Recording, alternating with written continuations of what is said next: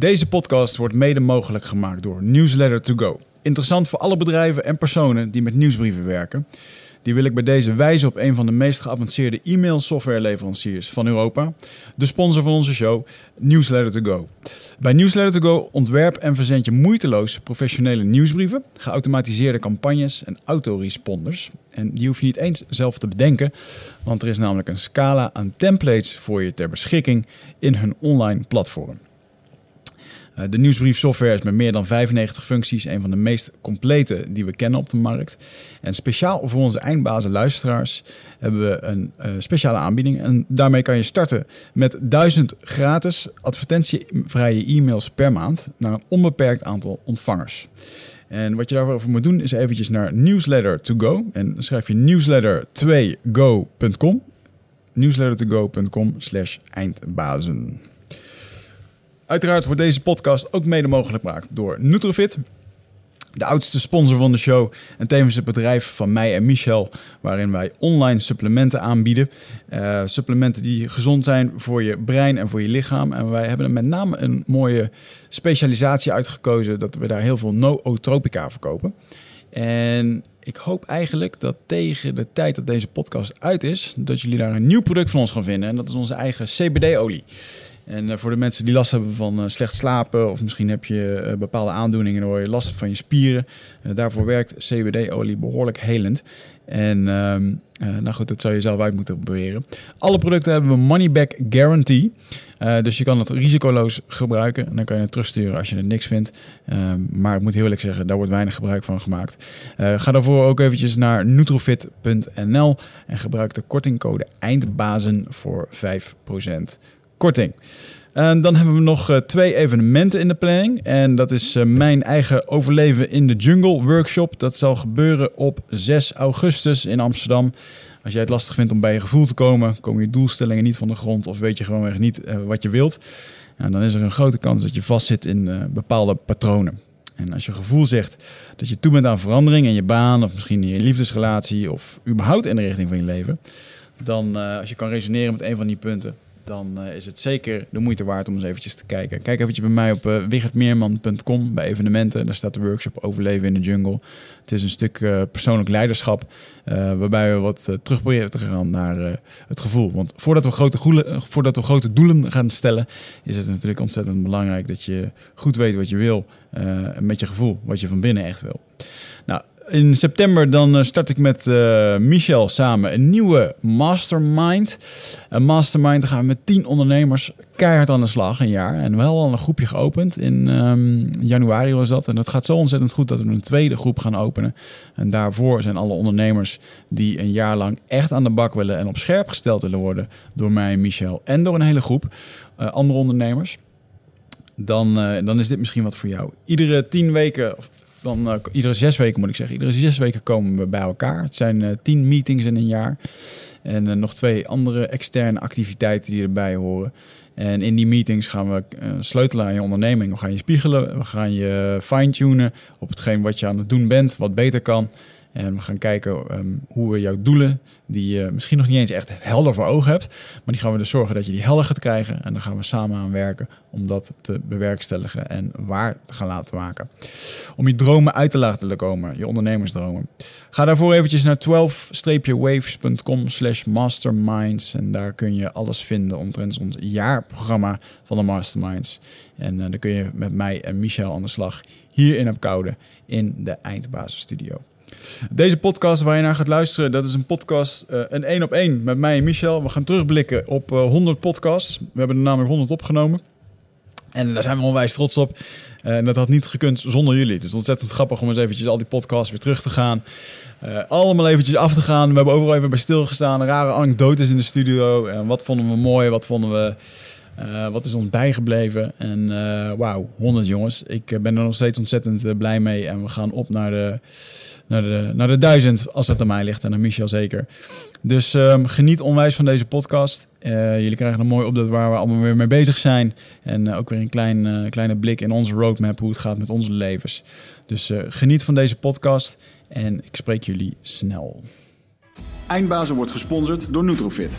de webshop voor natuurlijke voedingssupplementen en trainingsmaterialen die je helpen bij het verkrijgen van Total Human Optimization. Nutrofit is hofleverancier van merken zoals Onnit, Natural Stacks en Bulletproof Coffee.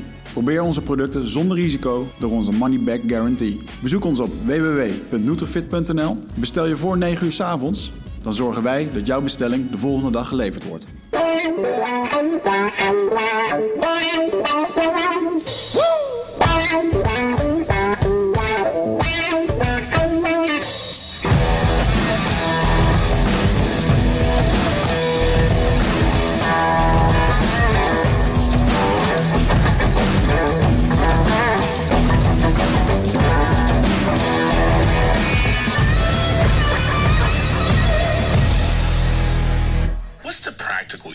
Jiu-jitsu. Well, if you and I were in a fight, that would kill you. Ja, het is waar, man. Veel mensen begrijpen dat niet. Het is echt waar. Dat, uh... Dus zo heb jij je ook wel eens gevoeld, of niet? Als mensen dat vroegen, ja. Als je dan uh, werd geconfronteerd dat je Braziliaans dansen deed. Braziliaan, is dat dat capoeira? Ja. Ja, dat heb ik ook echt vaak gehoord, jongen. Ja, dat is het niet. Hey, we zijn de honderd voorbij, jongen. Het is gewoon gelukt. Gaan we deze trouwens, deze gaan we wel voorrang geven in de, in de releases, toch? Deze gaat uh, kort op... Uh... Na toon, denk ik. Na toon, ja. ja honderdtwee, ja. Doe maar eventjes. Ja, ja. Mensen, we hebben zo onwijs veel podcasts opgenomen dat we hebben, we hebben een aparte schuur moeten huren om alle data op te slaan. Maar uh, ja, inderdaad, man. En we zijn, zijn we nou vier jaar bezig of drie jaar? Uh, Martijn de Jong was nummer één. Dat, dat zouden we kunnen checken wanneer de eerste aflevering was. Maar volgens mij drie, drie en een half, vier jaar of zo. Dat was ergens... Het was koud, dat weet ik nog. Nou, ik weet ook nog dat we echt wel een halfjaartje hebben. Een halfjaartje voorbereid hierop en zo, toch? Ook wel. Hoe bedoel je? In de zin van uh, dat we ergens een keertje die microfoons hebben gekocht. We hebben ja. een zaaltje moeten zoeken. Ik zie hier, de eerste blogpost was op uh, elf januari tweeduizend vijftien. tweeduizend vijftien. Januari. Dus, dus nu... Ja, uh, dat was koud, dat, was, dat klopt dus toch wel. Ja, man. Dus iets, ja, dan zijn we toch wel eigenlijk ja, drie, drieënhalf jaar misschien al wel bezig in de weer weer. Gaat snel. Snel, man. Echt snel. Dus het is tijd om een mooie terugblik te gaan doen op onze drieënhalf jaar. Uh. wat, wat, is, wat is jou het meeste bijgebleven van... Uh... Ik, zat, ik zat laatst nog te denken dat het uh, zo grappig is dat we hier al uh, uh, verschillende levens ook weer in hebben gehad. We zijn begonnen in Deventer, zaten we in dat uh, schoolgebouw. Daar, daar hangt een bepaalde herinnering en vibe aan. Ja, uh, snap je? Oh, shit. Ja. En uh, dat was in het begin. Dat was, dat was echt fucking spannend. Elke keer dat, toch, dat je die gang doorliep, dat je een beetje... gespannen was. Toen maakten ja. we de, de stap naar Amsterdam. Anti-kraak ook. Maar wel van onszelf. Dat vond ik toch wel een mooie stap richting zelfstandigheid. Wat is een mooie anekdote dat je weet dat je... Ik, ik weet nog heel goed dat ik dan altijd die hal binnenliep daar. Aha. Dat was echt zo'n, zo'n groot verlaten schoolgebouw. Echt een mm. beetje zo'n spokerig gebouw. En ik weet nog wel, wat was het nou op een gegeven moment ook? Toen hing op een gegeven moment was alles helemaal dicht, dicht getaped met, uh, met geel tape. Dat er... Uh, had iemand asbest of zo, dat was er ingestort in die ja, kelder ja, of zo. Ja, ja, ja, ja, ja. ja. Van die marsmannetjes en zo. Oké, okay, en uh, raakt ons dit ook? Nee, nee, maak je geen zorgen. Nee, wij, wij hebben dit pak voor de gewoon voor de grap aan. Moet ja. voorzorgsmaatregelen. Maar weet je nog, uh, want da- daar heb je ook vaak met gasten, lag je dan te drentelen in die hal, weet je wel. Weet je daar nog leuke, heb jij nog grappig? Nou ja, iets wat mij, uh, Dirty Mind is a Joy for Life, te binnen schiet, is uh, de casting couch grapjes altijd. Mm. En, uh, en de achterkant op het bord. Die moet je even uitleggen voor het... Uh, Nou, voor de mensen, een aantal mensen grijnst nu, want die weten wat casting couch inhoudt. Een aantal mensen heeft geen idee.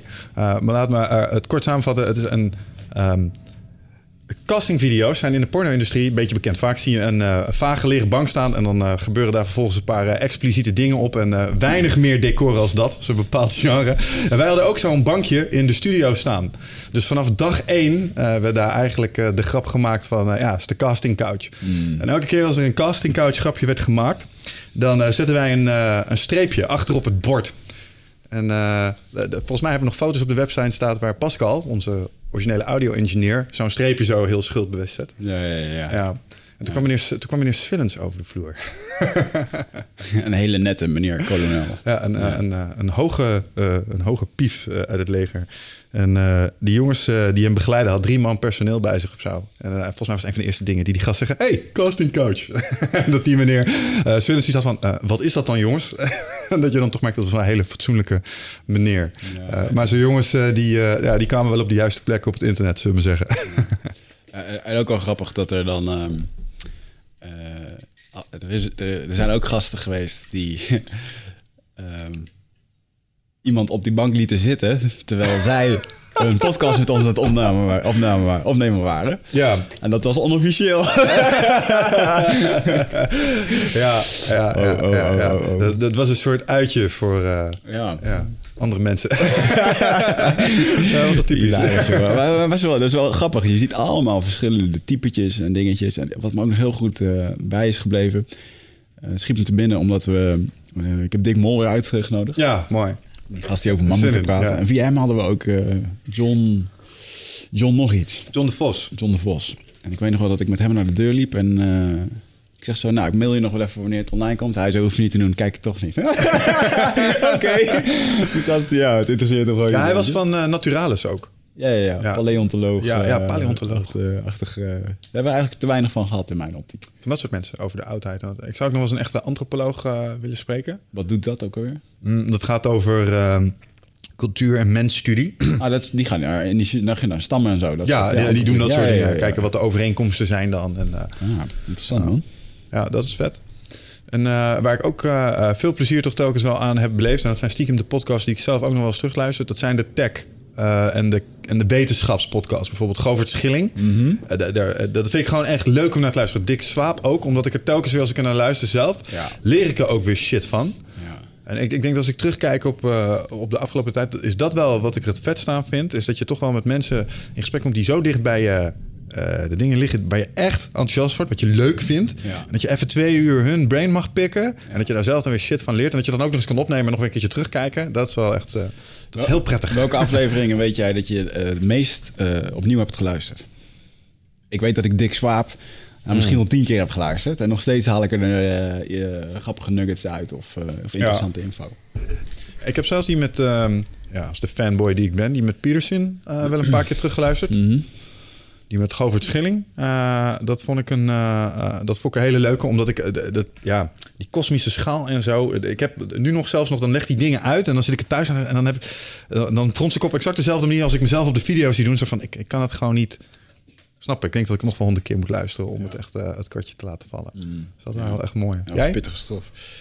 Uh, nou ja, Dick Swaab, die heb ik echt wel tien keer geluisterd. Um, ik weet nog in de tijd dat uh, alles in mijn wereld om iWasker draaide. Dat ik de aflevering dat jij voor het eerst hebt gedaan, heb ik heel veel geluisterd. Echt? Vond ik, ja, vond ik heel interessant en heel grappig. uh, omdat daar gewoon een hele... Het is gewoon een heel evenement eigenlijk waar je naartoe hebt gewerkt. En wat dan zo'n ontlading heeft. Oh, fucking dat, shit, ja man. Dat vond ik wel echt heel erg uh, gaaf. En... Um, Ik denk, ah, dat is, ja, trouwens, dat nou, is wel nou, interessant, want dat is denk ik wel de podcast. Um, ik denk dat ik zonder de podcast geen ayahuasca had gedaan. En podcast zesentwintig was uh, het feit dat ik het zo kon navertellen voor mezelf. Mm-hmm. Um, heeft uh, het feit dat je daar ging zitten ook wel op, op enige manier beïnvloed of zo. Maar tot heden ten dagen, uh, er gaan maar weinig dagen bij dat ik er niet op een of andere manier nog eventjes aan denk. Of mee bezig ben of wat dan ook. Dat mm-hmm. heeft me echt wel ja. Ja, een zetje de juiste kant op gegeven op sommige momenten, denk ik. Ja. Ja, dat geloof ik ook wel. En oh. voor mij was het ook trouwens uh, Colonel Swennen. Dat vond ik ook een hele ja. verlichtende ja, podcast. Zeker. Uh, dat vond ik heel cool. Ik zit nu even door de lijst, hoor, want we moeten gewoon even bijhalen wie we allemaal hebben gesproken. Dan zie ik in één keer zo'n uh, Johnny Bang voorbij komen. Dat was ook oh, een ja, wazig gesprek, weet ja, je wel. Ja, ja, ja, ja. Vaag gast ook. Dat was een gefocuste dude. Ja, intens was ja. dat. Weet je wel? Intense ja. dude. Ik merkte ook dat ik in dat gesprek een klein beetje op mijn hoede was. Zo van, uh, uh, dit, dit voelt als een manier als je, als je iets zegt wat hem niet aanstaat... dat je een heel scherp gesprek krijgt ineens. Ja, ja, ja, ja, ja, ja, ja. Ik vond, uh, wat ik een hele coole vond, uh, heel relaxed vond met Draculino en met Victor. Ja, ja, ja, gewoon, ja, ja. Uh, lekker ontspannen. Jiu-jitsu, uh... Maar dat voelde meer een beetje, dat, dat was een gevoel, uh, dat, dat had je ook wel eens na training. Als je gewoon uh, lekker ja. zit te rollen met gasten en je bent daarna nog een beetje aan het filosoferen over het leven en zo. Dat, dat, dat had die vibe. Uh, one of the boys, ja. Ja. Bert van Dam vond ik ook een grappige podcast. Bert is me heel erg bijgebleven. Hij was echt gewoon een fijne kerel, weet je wel. Gewoon, uh, ik heb daarna eigenlijk nooit meer met hem gesproken. Mm-hmm.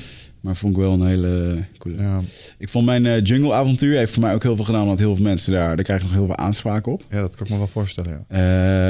Uh, Christian Tan zit ik dan eens te kijken, nummer tweeënvijftig. Vond ik ook een grappig gesprek. Jullie waren het uh, alleen filosofisch niet helemaal met elkaar eens? Nee, maar wel heel uh, fijn om met hem te kunnen discussiëren. En, uh, ja. wat, wat mij daaraan opviel is dat sommige mensen er door verrast waren dat we, uh, uh, dat we ook... met mensen die blijkbaar, die, die schijnbaar ver van ons eigen gedachtegoed afstaan... toch dit soort Uh, gesprekken aangingen. Daar heb ik wel complimenten op gehad. Van oké, okay, hey, super, open-minded van jullie. Want jullie ja. lijken niet heel erg uh, christelijk in dat opzicht. Sterker nog, jullie lijken soms wel de andere kant uh, een klein beetje te vertegenwoordigen.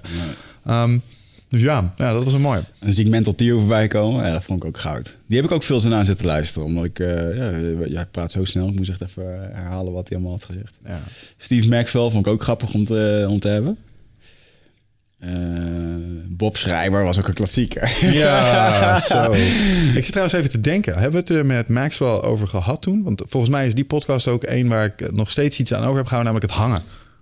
Uh, we ja. hebben, het, hebben, hebben we het gehad toen met hem ja. uh, over hangen en schouders? Of is ja. dat later een beetje... Uh, ja, er zijn twee mensen die er grote fan van waren. Dat zijn Ido Portal en Tim Ferriss. Dus het komt in alle hoeken wel een beetje terug. Maar ik weet dat hij ook heel veel hangt en pull-ups doet. En, ja. Ja. Ja, ja. Dus als je schouderklachten hebt, dan is een van de tips die Steve Maxwell gaf, is dat je dan uh, gewoon aan een pull-up bar zou kun je gewoon gaan hangen. En ik geloof dat je iets van uh, zeven minuutjes hangtijd uh, over gedurende de dag moet uh, verzamelen. Dus je mag tien seconden hangen.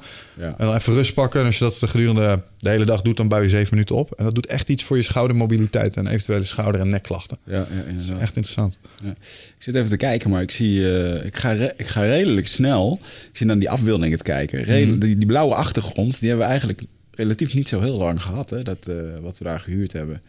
Je gaat in één keer weer helemaal naar dat schoolbord en denk ik, fuck man, mental-tier zat inderdaad toen bij ons. Ik ja, dat was allemaal in Deventer. Ik kan ja. me dat herinneren als gisteren. En um, Gino vond ik ook heel leuk. Ja. Shaman.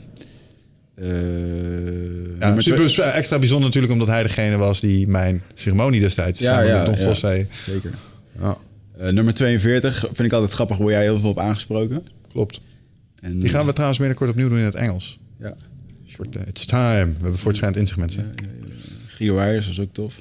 Ja. Ah, daar, daar hebben we het volgens mij de, al wel eerder ook over gehad in retro's en terugblikken en zo. Maar ik weet nog wel dat dat een van de momenten was dat hij in de commentsectie verscheen. Ja, dat ik had zoiets van, oh...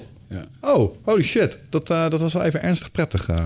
Meneer Jan Geurt, dus wel een, nou, dat blijft een topper in onze uh, charge. Van, uh, want iedereen die gewoon een keer in de shit zit met liefde, die gaat googlen en die komt op die video. Hij staat uh, tot uh, uh, heden ten dagen nog steeds in de, in de top vijf van de downloads elke maand. Ja. Dus uh, die doet het echt supergoed, ja. En dat je Koert van Mensvoort, ook uh, lachend doet, vond ik dat. Intelligente man ook. David Allen natuurlijk ook. Ja. Vond ik ook een heel grappig gesprek. Ik had niet verwacht dat dat gesprek zo zou lopen. De deur gaat hier open. We proberen hier een beetje airstream te genereren. Want terwijl we dit opnemen is het hier like vijfendertig graden of zo. Ik liep hier net in mijn boxershort rond. Weet je niet dat er eerst zaten we dood te vriezen in de studio? Ja, het is ook altijd wat. En, uh, toch was de eerste studio gewoon het beste. Eigenlijk wel. Ehm... Even kijken, podcast drieëndertig hadden we een chick in de studio waar ik nu een kind mee heb. Dus dat is ook goed. uh, podcast vierendertig zaten we met Toon Gerwans. Uh, Wilco van Rooijen. Vond ik ook, als mensen mij vragen welke zou je aanhalen, Wilco van Rooijen. Dat vond ja. ik zo'n bijzonder... Uh, Fucking avontureer. Ja, en, en dan ook grappig dat hij in eerste instantie helemaal niet bij ons wilde komen, omdat we te veel testosteron uh, gericht waren. Ja. Damn right, boy. Dat was dus toen we begonnen te spreken over ayahuasca en zo, dat hij ineens... Uh, ja. ja. Grappig. Ja. En uh, Gilbert Eiffel, Jaap van Ginneken. Nee, ik denk al, die heb ik even niet gesproken. Die heb jij gesproken. Ja. Ik zie ook nog een foto van mij en Beer in mijn oude appartement. En jou. Die kat. Mooi. Volgens mij was het de eerste keer dat we een solo-podcast deden. Ja, dat, ook nog, dat we ook nog dachten van, vinden mensen dat überhaupt wel leuk? Ja, je werd heel goed ontvangen. Ja. Ralf Moorman, Michael Pilagic. Ah joh, we hebben er dus over gehad. Paul Smit. Wow, gaan we, nu gaan we echt terug in de tijd. John de Vos inderdaad, Mark van Vught. Paul Smit was trouwens ook een. Die heb ik echt wel vaker teruggeluisterd. Ja, ja zeker wel. Ja. Bas Kolde. Ja, dit, is echt lang, dit, dit voelt voor mij wel echt als lang geleden. Remco Klaassen. Mm-hmm. Um, die heeft trouwens bevestigd, die komt terug. Leuk, Remco. Uh, dat jij, uh, dat Jens en Remco... Ja, ja dat, dat, is, dat is echt lang geleden. Want ik weet nog dat ik toen uh, mijn burn-out uh, kreeg. Ik zie hier ook, is in juli gepubliceerd. Ik kreeg mijn burn-out in, uh, in april. En toen heb ik nog gevraagd of Jens Ollekalter uh, even mijn plek in wilde pakken. Mm-hmm. Heeft hij uiteindelijk niet gedaan door persoonlijke uh, omstandigheden. Maar, en uiteindelijk was het ook niet echt nodig, omdat we genoeg backlog hadden. Maar uh, ja, dat is lang geleden, man. Ja. Jos Burgers, uh, Koen Luiken, Overheem. Overheem komt opnieuw. Ik heb hem gisteren geappt. Goed zo. Na zijn partij komt hij opnieuw uh, in Lappen. De studio. Uh, Leon van der Zanden. Leon van der Zanden was de eerste, voor mij de eerste echte bekende Nederlander die ons een beetje dat podium op kon duwen. Nou, Leon die wil vast ook nog wel eens een keertje langskomen, toch? Zeker wel, ja. Sarai, Stefan Struve... Marco Broersen. Ja, man. Oh ja, die toch blijf ik dat ook nog een leuke podcast vinden, jongen, met Marco. Die verhalen over Rusland toen de tijd. Ja. Scheidsrechter uh, bij M M A-wedstrijden. Als je die nog nooit geluisterd hebt, nee. is echt een leuke... Is, de, is, de, is, de, is, grappig, uh, is wel de minst bekeken podcast. Die met Marco? Ja, want op YouTube gewoon zo ontzettend specifiek is. Ja, die zeg ik een hoop charts als het laatste terugkomen. Mm. Uh, maar ja, het is natuurlijk gewoon super specifiek. En dan moet je gewoon echt van de dashboard. Uh, ja. ja, terwijl die man wel echt gewoon een uh, dedicated uh, zijn dingetje doet. In een onwijze niche natuurlijk. Mm-hmm. Dus, uh, maar nu zijn we drieënhalf jaar verder. We hebben honderd gepasseerd. En uh, ik zie dan hier weer zo'n Mac Moodry. Dat was ook gewoon kicken, dat die daar was. En daar zijn ook leuke dingen uit voortgekomen. Dus, uh... Ja, die komen ook nog onder. Tegen de tijd dat jullie dit uh, lezen, dan kun je denk ik onze nieuwste eindbazen experience bekijken. En uh, wij zijn naar de sluipschuttersopleiding hmm. geweest. Uh, dat was fucking dik. Dat was echt awesome. We hebben de, de bullets heb ik hier nog. Uh, ik heb de patronen. Ik ga ze pakken. Als aandenken hebben we de patronen meegenomen. Een mooie anekdote was dat ik hier... Uh, voor de mensen die niet kijken, maar die luisteren. Ik heb hier een... Uh, een doos met tien cartridges, acht komma zes millimeter... Uh, patronen die afgevuurd zijn. En die had ik in mijn tas, want die mochten we meenemen als souvenir. Dus ik had die in mijn tas gegooid. En s'avonds ging ik, of twee, twee dagen later, ging ik jiu-jitsu. Toen trok ik me, gooide ik mijn tas daar op de balie. En toen had ik daar in één keer die patronen er half uit hangen. Dus dat uh, kon awkward eruit gezien hebben. Maar ja, goed, in Amsterdam-Noord moet dat gewoon kunnen, toch? Dat snap ik. Ja, nee, maar die dag was echt... Uh, dat was echt dream come true voor mij. Ja. Ik bedoel, uh, nooit echt het leger ingekund. Maar uh, om er zo toch nog een beetje aan te kunnen snuffelen. En een paar van die gasten ook gewoon echt hun ding te zien doen. Mm. Ja, dat was echt... Uh, dat was, wat, wat, is het, wat is hetgene wat jij die dag zag dat je dacht van... Holy shit. Oh, dus, dus dit is hoe dat in het echt gaat. Uh, nou, als het gaat om uh, sluipschutters tactieken... dan was het voor mij... Um, het, niet van links naar rechts kruipen. Dus recht op je doel af. Mm-hmm. En recht naar achteren als je weg wil. Of... Uh, dan valt dat minder op. Um, dat vond ik een hele eye-opener. En ook dat ze dat wapen achter zich aansleepte tijdens het kruipen in plaats van... Uh, mm-hmm. ja. En uh, wat me ook opviel was dat hij later uitlegde van... joh, uh, we stonden toen op de plek uh, op de man waar we op moesten schieten, die ons moest spotten. En dat die man echt, dat wij echt te keken, waar, waar zaten we dan, weet je wel? Ik bedoel, en als je dus, je kunt dus, dus een sluipschutter kan echt gewoon fucking tien meter bij je vandaan liggen. En je hebt geen idee. Ja, ja. En wat mij heel erg opviel was uh, de snelheid. Je verwacht oorlog, uh, schieten, dynamisch, rennen, springen, vliegen. Langzaam. Sluipers doen alles ja. in slow motion. Omdat ja. ze niet acute bewegingen willen maken, waardoor een spotterpootje, oh hé, hey, daar zit hij. Ja. En het feit dat die dude ons kon zien, terwijl ik moeite had om hem te vinden, zeg ja. maar. En wij lagen vol camo. Ja, daar, ja, dat ja. Ik, en zo, maar hoe dan? Ja, dat is inderdaad een waas. Ja, en, en dat is ook wel mooi van, ja, maar als er dan iemand... Stel, wij staan in een veld en, en jij wordt in één keer neergeschoten, dan uh, kan, kan, kan ik de schutter dan niet snel vinden. Maar dat zei uh, Nico ook, die ons uh, hielp, uh, luitenant de Jonge. Um, hoofd, hij was ook hoofd, een jonge gast. achtentwintig mm. jaar, hoofdopleiding uh, van de sniperopleiding. Uh, Leek me een competente dude. Ja, en, uh, en echt een marinier. Ook als je hem zo zag, weet je wel, en hoe je dit praat en handelde, vind ik wel mooi. En uh, die legde dan alles mooi uit. En die zei ook gewoon van, ja, maar ja, als jij in een veld staat en jouw maat die vliegt in één keer drie meter verder uh, en is dood voordat hij de grond raakt, dan ben jij niet heel erg be- bezig met waar dat schot vandaan komt om erachteraan te gaan. Dan is er gewoon fucking chaos, weet je wel. En daar... Um, dat denk ik wel dat ik dat daar een beetje heb ervaren. Dus de, ik kan me dan heel goed indenken. Uh, de chaos die, die dat in één keer teweeg brengt. Ja, en hoe fucking ongrijpbaar die gasten zijn. Want uh, waar ze op controleerden, wat mij opviel, was... Uh, nou, ik, uh, ik zag verder niks. Ook geen muzzle flash, weet je wel. Ik zag geen uh, vlam van je dinges. Ik hoorde het schot en dat was het. Ja. Dus die lui die bereiden zich voor om zo ver van de bosrand te gaan zitten dat je niet eens hun wapen ziet vlammen. Je hoort alleen lawaai en ineens ja. is er gewoon iemand weg. Ja. Ja, dat is heel wazig. Ja. En ook hoe die gasten dan door het bos heen lopen, dat vond ik heel cool. Dat deed me een beetje denken aan de Indianen waar ik dan mee ging jagen. Die lopen dan ook op een bepaald pasje zo. En dan echt als sluipschutter, echt letterlijk als sluipschutter, moordenaars door het bos heen. Mm, en wat ik ook wel een... Uh, wat hij dan vertelde van die verhalen, wat dan bijvoorbeeld uh, mensen die zich niet aan de oorlogswet houden, die, die wet van Genève. Genève's conventie, ja. Dat um, uh, als je als sluipschutter echt erop uit bent om mensen te doden, dan is het natuurlijk gewoon heel verstandig om iemand in zijn been te schieten. In eerste instantie. Want er komen vijf anderen hem helpen en dan schiet je die vijf anderen. Dat dat gewoon een strategie is van de tegenpartij. Mm-hmm. En dat is, uh, wauw man, uh, de, de, de wereld van de sluipschutter. En ik denk dat we nu nog geen vijf procent eigenlijk weten wat het nou precies allemaal doet. Nee. Dus echt heel... Um... Iets waar ik in de auto over zat ja. na te denken, wat ik eigenlijk had willen vragen. Um, want wat jij zegt, dat klopt. En dat doet mij altijd denken aan uh, bijvoorbeeld films zoals uh, Saving Private Ryan. En er zit zo'n hele, zo'n, zo'n gruwelijke scène in waarbij ze echt letterlijk dit doen. Ja. En dat een van de rookies de fout maakt van hey, niet erheen rennen, weet je. Maar hij ligt te kamperen, oh, ja, weet je. Ja, ja, of nou, volgens mij, volgens mij wil hij erheen rennen en houden ze hem terug. Zo van, want dit is een strategie, dit is wat ze doen. Ja. En dat die schutter inderdaad nog een schot los, maar dan in zijn schouder, weet je wel. In de hoop dat mensen daar naartoe komen. Als je dat dus niet weet, dat soort strategieën, dan kijk je naar zo'n film en dan is me dat helemaal niet bijgebleven. Nee, maar wat, me daar, um, um, wat ik daar dus van weet, is dat sluipschutters... Um, sluipschutters worden zelden tot nooit krijgsgevangenen genomen. Mm-hmm. En dat is niet omdat ze zo ongrijpbaar zijn. Uh, dat is omdat als je een sluipschutter te pakken krijgt... Uh, die gasten die, uh, die neem je gewoon niet gevangen. Oké. Okay. Dus dan weet je gewoon als sluipschutter... Als jij, stel je voor, wij zijn met ja, z'n zessen. En, uh, nee, mm-hmm. we zijn met z'n zessen. Hij heeft vier van ons kapot geschoten. Ja, ja. We hebben hem eindelijk te pakken. Mm-hmm. Wat gaat er gebeuren met die dude? Ja, ja. Uh, dat is grappig dat je dat... Um... beschrijft, want ik zat laatst te kijken voor uh, uh, mijn boek. Ik had mijn, mijn boek ingestuurd naar mijn editor en die zei weer, het is één grote wol van brei en allemaal gedachten. Er zit geen structuur in. Mm. En dus ik moest even wat dingen opnieuw doen. En toen zat ik te kijken, oké, okay, um, hoe kan ik nou structuur bouwen in mijn, uh, in mijn boek? En dan ben ik gaan kijken naar verschillende films die ik heel erg tof vond. Mm-hmm. Waarbij um, verschillende gebeurtenissen heen en weer in de toekomst gaan. En dan kwam je op één film, bijvoorbeeld Dunkirk. Ja. Yeah. Dunkirk heeft een bijzonder iets dat het uh, iedere keer van lucht naar land naar marine gaat. Mm-hmm. Lucht, land, en de hele tijd gaat het daarin. En uiteindelijk gebeurt er in allemaal, allemaal in het eerste begin begint er een climax. Of uh, in een soort van katalysator, waardoor het verhaal begint. En aan het einde komt het allemaal samen. Mm-hmm. Dat is een heel mooie manier van storytelling.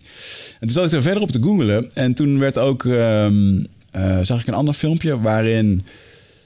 Uh, exact wat jij nu beschrijft, werd uitgelegd hoe dat in sommige films heel erg goed weer was gegeven. En er is een scène in Saving Private Ryan waar een Duitser zich probeert over te geven.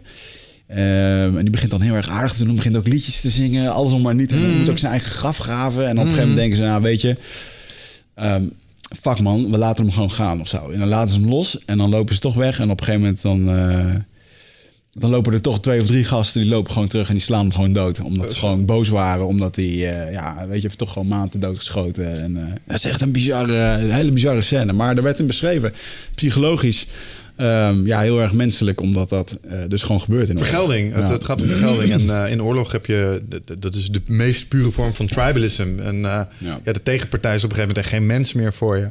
Ik kan me levendig voorstellen. Maar dat is eigenlijk een vraag die ik zou willen stellen. Zo van, joh, um, is dat daadwerkelijk zo? Is dat, is dat een Hollywood-ding? Uh, en hoe ga je daarmee om voor jezelf? Snap je? Want je bent echt een sluipmoordenaar. Mm. Sluipmoordenaars, dat zijn, uh, ja, dat is... Uh, daar ga je anders ja. mee om als iemand die je face-to-face een battle trotseert, denk ja, ik. Te, terwijl, terwijl deze mannen echt heel erg...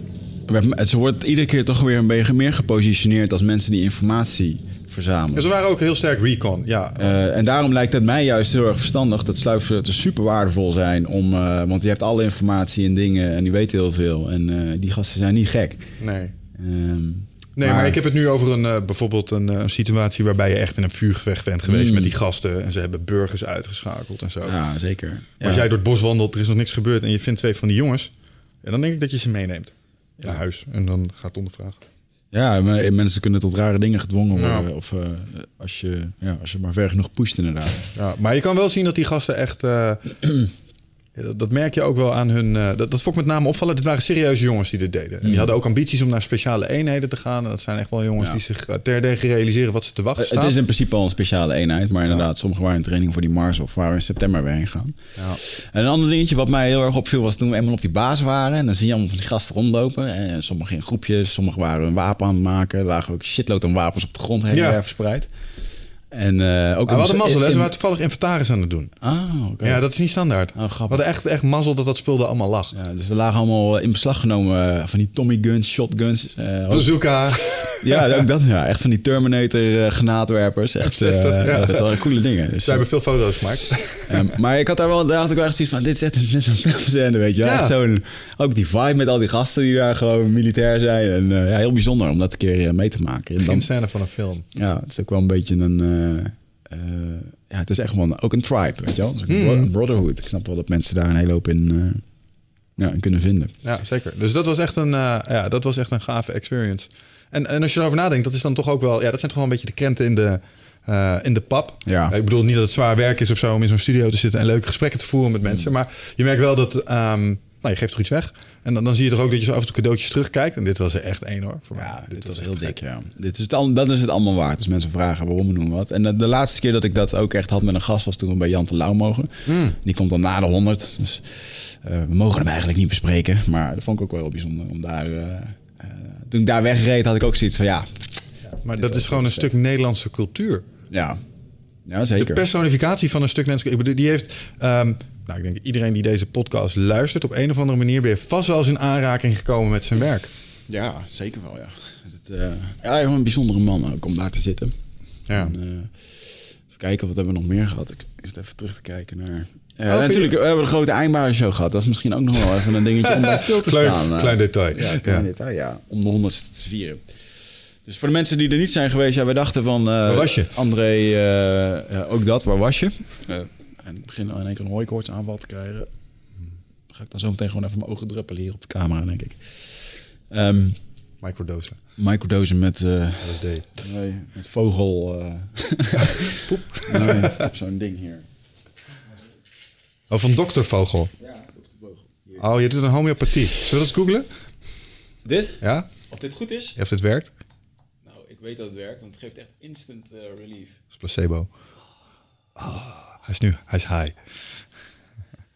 Oh, ik voel me goed, jongen. Ja. Maar het is wel heel lekker. Dit is echt iets wat... Uh, wat die, zit erin? Is het nieuws, ja. Als je het dan leest, dan denk je, is dit homeopathisch? Hmm. Hyaluronic acid. Nee, klinkt goed, jongens. Camomilla, nou, sodium, chloride. Top. Zout. Sodium, ja.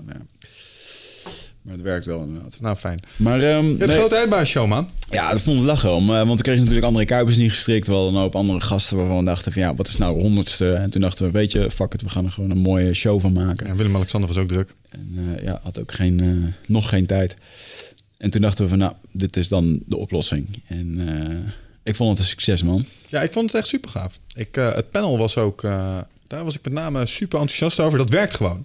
Ja. Dus uh, vier van die, man, uh, van die uh, mannen op een podium zetten, jij inclus dus. Um, en die gewoon een gesprek laten voeren over onderwerpen. Gevoed door mensen uit het publiek. Dus in een Q en A-setting. En dan, dan toch een klein beetje over praten onderling ook. Mm. Ja, ik had het al vaker gehoord bij, uh, uh, bij andere podcasts. Bijvoorbeeld Sam Harris, die deed dat ook. En dacht ik, ja, dit zou maar zou ook eens kunnen werken bij ons. Alleen is het niet Amerikaans of zo. En uh, komt er wel een leuke uh, zeg maar, onderlinge uh, interactie. Maar ik was echt uh, super blij met uh, uh, hoe het publiek was. De vragen die ze stelden, hoe erop gereageerd werd. Uh, ja, dat was echt een uh, zeer geslaagd onderdeel. Ja, vond ik ook wel. Ik vond wel die... Uh, uh, we deden eerst presentaties. Dus als ik het nu moet beschrijven, dan beschrijf ik het als... Uh, een TED-talk met meer testosteron en meer entertainment. Mm. Ja. Ik vond ook, de sfeer was tof. De mensen die er zaten, joh, waren gewoon fans van het eerste uur. En uh, uh, ja, gewoon een waanzinnige sfeer, joh. Er zat ook, ik had er zat ook niet echt één slag publiek of zo. Het is gewoon zo wazig wat er allemaal op afkomt. En dat is wel echt een... Uh, ja, daar kan ik wel heel erg van genieten. Mm-hmm. Uh, en de dag hebben we gewoon lekker vijf presentaties gedaan. Allemaal over het onderwerp geluk. En daarna inderdaad uh, de panel. En uh, ik vind dan als je de vragen krijgt, joh, uh, hoe... hoe uh, En men gaat meteen onwijs de diepte in, weet je wel. Mm-hmm. En dat, is, uh, dat geeft ook wel gelukkig het niveau weer van het merendeel van onze luisteraars. Dat vind ik heel erg gaaf, dat ze zo bevlogen zijn. En, ja. Uh, ja. Ja. Ik moet zeggen dat het ook lang geleden is geweest dat ik zenuwachtig was um, voor iets van een praatje geven. Mm. Wat ik, wat ik er spannend aan vond was twee uur kletsen, maar dat probleem. Ja. Dit moest in twintig minuten. Mm. Ik was... zenuwachtig, jongen. Ja. Ik heb het gewoon echt oprecht... Uh, nou, ik denk dat ik het al tien keer heb staan oefenen. Ja. En dat doe ik normaal echt niet. Want uh, in een uur heb je heel veel ruimte... om binnen je formaat nog wel naar je punt toe te werken. En dat soort dingen. En dan is vijf minuutjes meer of minder ook niet erg. Maar die hier echt gezegd, twintig ja. minuten strak. Ja. Was wel even een dingetje. Ondanks dat het bekende stof is... is het toch, is het toch nieuw, is het nieuw, uh, nieuw material, weet je wel? Ja. En dat, dat, dat leverde bij mij de grootste zorg op. Van oké, okay, we gaan nu over geluk praten. Je gaat weer over je Indianen verta- vertellen. Maar dan is het weer een... Uh, het is toch nieuw. En je moet dat dan toch uh, uh, zien te fixen. En dat... Uh, ja, dus niet voor niets dat comedians dat uitproberen voordat het ergens gelanceerd wordt als uh, de show, weet je wel. Met, ja. uh, dus ik vond dat wel heel erg spannend. En, um, uh, maar de, juist ook het spannende, dat, dat maakt mij ook gewoon gelukkig om dat te doen. Als ja. we daar weer eenzelfde verhaaltje hadden gedaan, dan uh, ja. Ja, nou, ik had een beetje geëxperimenteerd. Ik had er wat uh, grapjes in geprobeerd te schrijven deze keer. En uh, ik merkte toch echt wel dat er uh, ernstige beloningssystemen afgingen op het moment uh, dat ze werkten. Mm. Zijn er, waren er ook één of twee tussen, die gingen iets minder. En dan denk je, hmm, hmm, niet zo'n work. Maar je kan bijna niet wachten tot de volgende keer om dat een keer te proberen. Dat vond ik echt leuk, man. Ik zei dat voor de podcast ook al. Ja. Om, om dat nog eens vaker te gaan doen. Ja, ja, ja. Um, en dat toch verder uit uh, te gaan bouwen, dat lijkt me echt te gek, want op zo'n podium staan en die energie voelen. Ik bedoel, ik geef masterclass. Ik sta, sta vaak voor groepen iets te vertellen. Ja. Maar daar hangt een andere vibe als je zo'n entertainment aspect eraan hangt. Ja. Snap je? Dus het is meer, iets meer vermaak als dat het uh, informerend en instruerend is. Ja. En ik merk dat ik dat stiekem veel leuker vind dan ik had gedacht. Ja, ja, ja. ja, het waren ook gewoon presentaties. En ik denk dat dat vandaag de dag... Uh, het, het komt in mijn wereld niet meer zo vaak voor... dat je gewoon ergens naartoe gaat voor een presentatie. Mm-hmm. Um, Dus ik denk ook dat dat voor heel veel mensen een soort van... Uh, uh, je, je kan nou bijvoorbeeld naar TED-talk gaan of zo, weet je wel. Daar, dat is een beetje hetzelfde concept. Ja. Maar dat vind ik zo stijf als ik daar naar kijk. Het zijn wel goede presentaties. En er zit een heel strak format op. Alleen, uh, ja, ik vond dit wat... Uh, ja, young, young, young guns... Uh, de young boys, weet je wel. Nou, ik denk dat je krijgt wat je aantrekt. En ik denk dat, het, uh, dat je dat hier ook in zit. Ik bedoel, wij hebben brede interesses. En uh, ja. daar haken sommige mensen op aan. En uh, daar, daarom komen ze op af. Maar volgens mij was de conclusie, we gaan dit vaker doen. Sterker nog, uh, we hebben al een datum in de agenda gezet. Ja. Kunnen uh, we al wel roepen, volgens mij, hè? Ja, wat was het? Weet drieëntwintig, je maar drieëntwintig maart, volgens mij. Volgens mij zevenentwintig maart. Oh, nou, op een zaterdag in ieder geval. Ik check eventjes. Ja, drieëntwintig maart. Ja. Grote eindbaarheidshow. Dus daar uh, zullen we eens even een paginaatje voor aanmaken... dat mensen zich op kunnen geven voor de mailinglijst die nou, eraan gaat komen. Je ja. kunt hem uh, nu vast in je agenda zetten. We zijn nog niet helemaal zeker over wat het thema deze keer gaat worden. Nee. Uh, maar we hebben natuurlijk wel gezien dat het uh, werkt... om met mensen samen te werken die ook al een keer in je show hebben gezeten. Dus dat is wel ik denk iets, dat dat een voorwaarde moet zijn. Ja, ik denk dat dat ook heel leuk is om te doen. Um, dus um, ja, daar gaan we zeker nog een tweede editie uh, omheen bouwen. En uh, daar zullen we in de komende tijd ook echt wel uh, wat over laten horen. Ja. Wat mijn ambitie daar wel zou zijn, is dat hebben we deze keer wel gemerkt. We hadden een locatie en dat was best wel een exclusieve locatie. Uh, de, de prijs van de kaartjes loog er ook niet om in dat opzicht. Mm. Ik denk dat dat ook wel iets heeft gedaan met het soort mensen oh, dat op afkomt. Oh, dat is wel even leuk. Ik kan natuurlijk even. We hebben een enquête gehouden mm. daarna bij uh, wat er allemaal. Uh, uh, wat men ervan vond. Mm. Dus ik kan dat eens even bijpakken. Laten we dat eens doen. En uh, dat is wel echt een heel gaaf gegeven. Um, Oké, okay, de reacties hier. Uh, we scoren niet lager dan een acht. Het merendeel so- scoort, geeft ons een negen. Echt waar? Voor dit evenement. Dat is echt super lief. Ja, er zijn veel reacties ja. binnengekomen. Uh, een paar tienen, een paar achten. Maar het merendeel geeft ons een, een negen hiervoor. Mm. Uh, hoe relevant en nuttig denk je dat dit voor je werk privé was? En nou, dan komen we ruim... Uh, de merendeel stemt op een achtendertig procent. Die stemt op, uh, op een zeven. Um, zestien procent op een negen en tweeëntwintig procent op een tien. Hmm. Dat is best wel wat. Zou je nog een keer naar het evenement komen? Uh, dan had ik ja, nee, misschien. Nou, nee zit er niet bij. Uh, dus drieëntachtig procent zegt ja. Oh. Uh, degene die misschien zeiden, en die heb ik ook gevraagd van waarom... dan heeft het te maken met, ja, dan moet het niet hetzelfde thema zijn. Nou, dat okay. is natuurlijk wel... Uh, ah, dat kunnen we wel. Ja, heel gaaf. Uh, ik ga gewoon even wat reacties eruit pakken. Weet je, even vragen, wat is, de, wat is het belangrijkste dat je van dit evenement hebt meegekregen? Uh, heel mooi uh, hoe jullie met humor en energie het publiek bereikten. Was voor mij helemaal geweldig. Uh, het mooie verhaal van Tony, Chocolonis... Een ander zegt, geluk zit tussen je oren.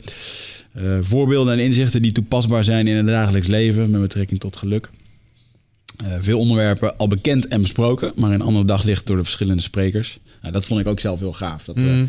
uh, um, iedereen zat op zijn eigen manier erover te praten... maar je kon genoeg lijntjes trekken met uh, nou, wat men dat, dat moet ik zeggen, daar was ik achteraf aangenaam verrast over... hoe mooi de verhalen individueel in elkaar klikten. Mm. Er waren bruggetjes tussen die van Paul en Casper... Uh, Casper en ik konden een goed bruggetje leggen. Ja. En zo konden we dat weer aan jou koppelen. En kon weer een inzo. En dat, dat paste samen op ja, een of andere ja, manier. Ja, dat was mooi. Heerlijke energie met gelijkgestemden. Uh, blijf bewust van het apenbrein dat ons alleen maar in veiligheid wil brengen. Nou, dat, uh, die heeft hij van jouw presentatie, dat moet wel. Of van Casper. Uh, praat, praat hij ook over het apenbrein? Heb je opgelet? De specifieke term? Ah, Oké. Okay. Ja, dan... nee, dat, dat was natuurlijk die voor die van jou, dus je ja, was met andere was, dingen uh, bezig. Ja, dat snap ik. Ik was bezig, ik was bezig met mijn toy goed doen. uh, dat ik op mijn eigen gedachten kan vertrouwen. Nou goed, dit allemaal... Uh, dikke. Find Your Tribe vind ik ook wel mooi. Dus die mm. heeft iemand echt van mij natuurlijk. En, uh... ja, dat is trouwens nog wel interessant. Dat was wel echt een complimentje dat ik uh, kreeg van iemand. Die zei van, jullie hebben wel echt hier een soort tribe neergezet. Mm. Het zijn allemaal heel verschillende mensen, maar ze hebben wel iets overeenkomstig. Ja, zeker man. Uh, deze vond ik ook heel gaaf. Welke drie woorden komen in je op als je dit evenement moet beschrijven? Ja. Leerzaam, doeltreffend, nieuwsgierig, enthousiasme, laagdrempelig, like-minded, community, plezier, baas, enthousiasme, inspirerend, leerzaam, inspirerend, perspectief, verhelderend, stoer, open, energiek. Energie, positiviteit, gelijkgestemde. Nou, het gaat, en uh, kut. Ja. Ja, staat er niet bij. Hmm. Hoe vond men nou, de logistiek zullen we even overslaan. Dat mensen klagen dat ze geen e-mailtje krijgen. Dat ze, nou, dat ze een kaartje hebben gekocht. Ja, jongens, kom op. Ja, als het ja. dit, uh, ik denk dat het had geregeld kunnen zijn. Maar ja, dat is waar. Ja, nou, voortschrijdend inzicht. Uh, welke cijfer geef je de, de sprekers? Nou, dan zie je eigenlijk niemand uh, onder, de, onder de zes. Eén uh, iemand heeft een, een zesjes score. Maar het merendeel zit gewoon tegen de acht, negen, tien. Ja, dat is gewoon te gek, man. Ik, de gemiddelde kan ik hier niet uitlezen, maar ja, mogen je trots op zijn. Uh, de Q en A werd ook goed ontvangen. Gemiddeld een acht. Hey eindbaas en luisteraar, dankjewel dat je zit te luisteren naar deze podcast. Ik onderbreek hem eventjes voor een hele belangrijke boodschap. Of misschien liever gezegd een uitnodiging.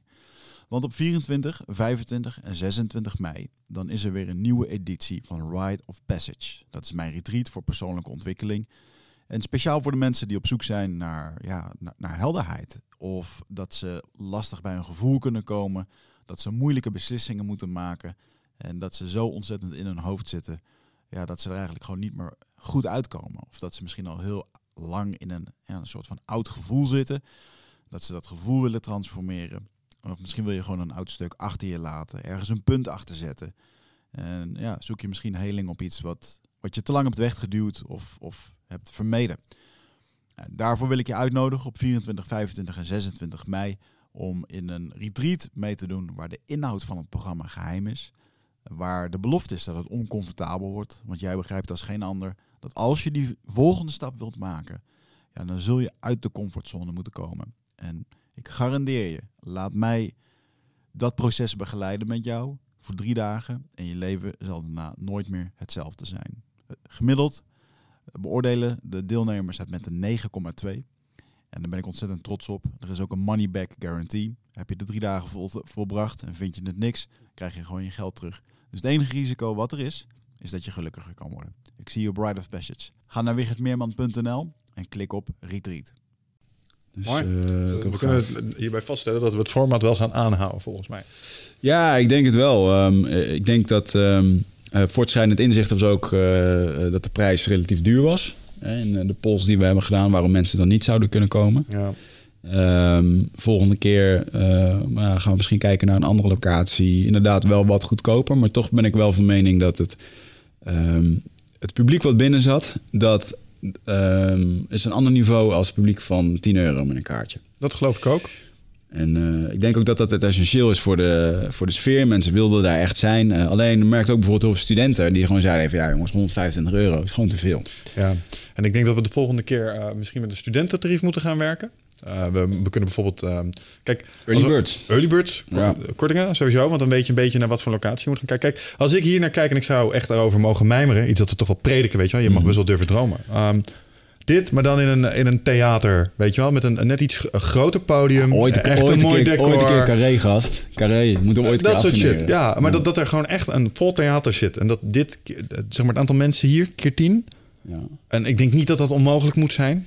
Nee, ja, weet je, laat het ook gewoon lekker groeien. Ik bedoel... Uh, ja, ja, nee, natuurlijk. Daar mogen iteraties uh, overheen gaan. Maar dat zou echt een mooi, uh, een mooi doel zijn. Weet je, dit was eigenlijk ons eerste echte eindbazen live event in drie en een half jaar. Als het gaat om, even niet om training of persoonlijk leiderschap of uh, een keer doelen stellen. Maar echt nou, gewoon uh, event-style. Ik heb er nog over zitten nadenken. Wat, wat, wat we eigenlijk aan het doen zijn is, want jij hebt natuurlijk altijd vechtsportgala's georganiseerd. Mm. En wat, wat dit eigenlijk was voor mij, was ook een soort galaatje. Uh, maar dan op uh, persoonlijke groei en ontwikkeling, zeg maar. Dat, nou, dat format ook gewoon. Jij hebt buiten toch staan vechten met... met uh, ik stond bij de deur, met, met ja. de bezoekers. Ja. ja, maar aan de V I P-tafels werd ook gewoon gebloot. Ja. Ja. Nee, maar... Um, ja, ik merkte gewoon dat dat... Uh, uh, daar hebben we dingen vanuit het verleden... gewoon uh, met de dingen die we nu doen... een soort van gecombineerd... Zoals bijvoorbeeld die kleine dingetjes als even opkomstmuziek hier per ja, spreker. Dat, ja, ja. Daar hoorde ik later nog van mensen. Dat vonden ze echt leuk. Ja, maar ik vond het wel grappig dat uh, de mensen die dat niet uh, gewend waren... die Die, die kennen dat dan niet. Bijvoorbeeld, uh, ik vond het grappig. Ik, ik mailde Inzo over, joh, geef even je opkomstnummer. En hij mailde mij terug. Hij zegt, joh, opkomstnummer. Ik ben, ik ben Michael van Gerwen niet. En ik denk, wie is Michael van Gerwen? Dus ik kan googlen. Dat is die bekende darter, weet je wel. Die komt altijd met van die... Of die kwam volgens mij al met van die hardcore muziek op. Ja, ja, ja, ja. Die hebben ook van die opkomsten. Ja, dat, daar heb ik ook nog eens te kijken. Dat iemand daar opkwam met Eye of the Tiger, met zo'n bierbuik. Dat ik dacht, nee, ja, ik zie toch een kleine disconnect. Dus uh, ik vond het wel mooi. En uh, uh, ja, en dat iedereen gewoon zijn eigen nummertje. En dan... Uh, in het begin was het, ja, doe maar wat. En dan drie dagen later kreeg ik toch een mailtje. Ja, doe dit nummertje maar. Daar hebben ze er toch over na zitten denken. Hè? Ik vond het lachen, man. En dat mag ook wel gewoon een beetje, uh, ja, een beetje het publiek opzwepen doen. Foto's die staan ondertussen online. Ja, over, ik denk... uh, trouwens, over publiek opzweken gesproken. Ik wil je nog eventjes uh, vertellen dat uh, mocht jij ooit stoppen met deze carrière... kun je altijd nog als ringspeaker aan de gang. Mm. Uh, you got your Bruce Buffer on. En als je niet weet wie Bruce Buffer is, zoek maar eens. Die heeft een hele ja. markante manier van uh, vechters erin en praten. En uh, Wiggert uh, was bijna vijfennegentig procent match met hem die avond. Ja, dat ging goed inderdaad. Ja, ik vind dat te lachen. Op, uh, op Koninginnedag was ik ook al de M C op de gracht. Als vrienden van mij aan het draaien waren. En dan ging ik rond met de petten, met de microfoon. En ging ik geld voor ze ophalen. Dat vind je leuk? Ja, vind ik lachen. Ja, ja, dat was te zien. Uiteindelijk ben ik gewoon een, uiteindelijk ben ik gewoon een grote attention whore, weet je wel. Dus, uh, maar... Ik had dat aan het begin, jongen. Ik hoop dat het niet echt veel te zien is. Maar jij gaat dan op een gegeven moment staan springen op het podium en doen. En ik ben een nuchtere boerenlul. En ik sta daar een beetje zo ongemakkelijk zo van... Jee, maar eigenlijk ja. wil ik dit niet. Ja, dus, dus wel, ja, nou ja, ja, ik, vind dat, ik weet niet. Ik heb dan een, ik, ik, dat was mijn allergrootste angst. Uh, dat ik, heb een, ik heb een bepaald beeld hoe ik graag evenementen neer wil zetten... of hoe ik dat zelf wil doen. En dan ben ik natuurlijk geïnspireerd door de, door de mensen waar ik veel mm. naar kijk. En mm. ja, als je dan bij een Elliot Hills gaat, daar gaat gewoon... Uh, staat iedereen uh, de eerste half uur gewoon... als het begon te dansen, het ouwe ja. te doen. Maar dat breekt zo ontzettend het ijs. En, um, um, en, en ik herken ook wel een beetje dat als we... Uh, we zijn ook wel eens een keer op grotere evenementen geweest... waar dan uh, in één keer een soort van dansteam uh, yeah. uh, wordt opgeroepen... en dan moeten mensen meedoen en, en dan voel je het ongemak. Eh, want, uh, en uiteindelijk is het heel raar. Maar waarom kunnen we niet gewoon even lol maken met z'n allen? Kunnen we gewoon even dansen, mm. weet ik wat. Alleen... Ik weet niet, man. Het is gewoon onze cultuur. En Amerikanen zijn ook veel gekker. Als je kijkt naar zo'n Tony Robbins met Unleash en uh, dat die shows van hem. Ja. Dan, zie, dan zie ik echt een paar gekke Amerikanen. En die gaan daarin mee. Maar ik herken dat wel. Want ik, vind dat, uh, ik merk ook dat ik dat... Uh, we, hadden dat we hebben dat inderdaad meegemaakt. Um, ik vind dat awkward. Want het is zo verplicht. Ik heb datzelfde. Heb mm-hmm. ik misschien, en dat is in eenzelfde uh, soort stukjes op bruiloften. Heb ik een soort gelijk ongemak bij. Ja, ja dat, dat vind ik zo uh, gênant op een of andere manier. Je krijgt dan last van plaatsvervangers gaan. Als iemand daar zo'n zo'n lullig alfabet weer op staat... en het, is onge- en het slaat nergens op. En ah, ik, oh. Een liedje of zo'n stukje. Echt zo'n ja, over, ja, ah, dat, goede dat speech daar ook, ook wel van. Ja, ja. Oké, okay, een, een amusant stukje ja. praten is leuk. Ja. Maar zo'n moeilijk stukje vind ik gênant. Ja. En dat voelt een beetje hetzelfde als je ineens verplicht moet gaan dansen... of iemand staat heel uitbundig naar je en je voelt het niet... Wij hebben zo'n foto. Iedereen met zijn handen omhoog. Wiggert met zijn handen omhoog. Michel die staat er echt zo naar Wiggert te kijken. Wat doe je, gast? Weet ja, je wel? Ja, ik, ik, um, uh, ja, ik, heb daar, ja, ik, ik vind dat ook inderdaad wel. Ik heb hem daar, ja, het laatste jaar heb ik me er echt overheen gezet. Bijvoorbeeld, uh, laatst hadden we een, uh, vorig jaar hadden we een bruiloft uh, in Italië. Mm. En, uh, Uh, ja, Marieke die, die maakt helemaal niet uit wat, uh, wie dat er zit te kijken wat ze doet. Uh, dus die gaat gewoon in een eentje op de dansvloer staan dansen als ze er zin in heeft. Mm-hmm. En voor je het weet staan er drie mensen op en vier mensen en gaat dat mee. En dat is ja. wel heel erg grappig. En, uh, dus, en, en doordat ook gewoon, ik heb me dat echt bewust ge- gedaan. Want eerst vond ik dat ook niet fijn. Maar ik vind het wel heel erg leuk. Ja. En uh, voor mij is het dus ook iedere keer dat stapje nemen... Um, het is voor mij een laag eraf werken iedere keer voor dat schaamte en doen. En, um, dus ja. ik was ook heel erg blij dat we dat... We hadden van tevoren nog een discussie over wat gaan we nu doen. Want ik had vijfentwintig confetti-kanonnen besteld. Ik denk, nou, we, we laten geen gewoon iedereen zo'n confetti-kanon. Al die vrijwilligers en we, we maken er gewoon één grote tyfuszooi van. Ja. Ja. Uh, als het gaat om glitter en glamour. Had misschien even moeten bellen van tevoren. Ik had met Paul Smit gebeld die week en die zei van... wat wil je nou eigenlijk gaan doen? Ik zei, nou, de, de eindbaarshow is gewoon de, de toppers van persoonlijk leiderschap. Dus daar horen glitter en glamours bij. Dus ik kom daar met mijn plusje bo en zo. Ja, ja. En toen mocht ik me in één keer... En toen kwam ik eraan met dit confetti. En uh, Tom van Wicked Grounds, die, die jongens die dat op hebben gezet. Uh, echt uh, hilarisch, die kop van hem zo... Hij zo, um, confetti? Uh, nou, niet hier, jongen. Ik zeg, hoezo? Jullie hebben toch gewoon een platte vloer? Kan je toch zo opvegen? Hij zegt, nou, gaat niet gebeuren.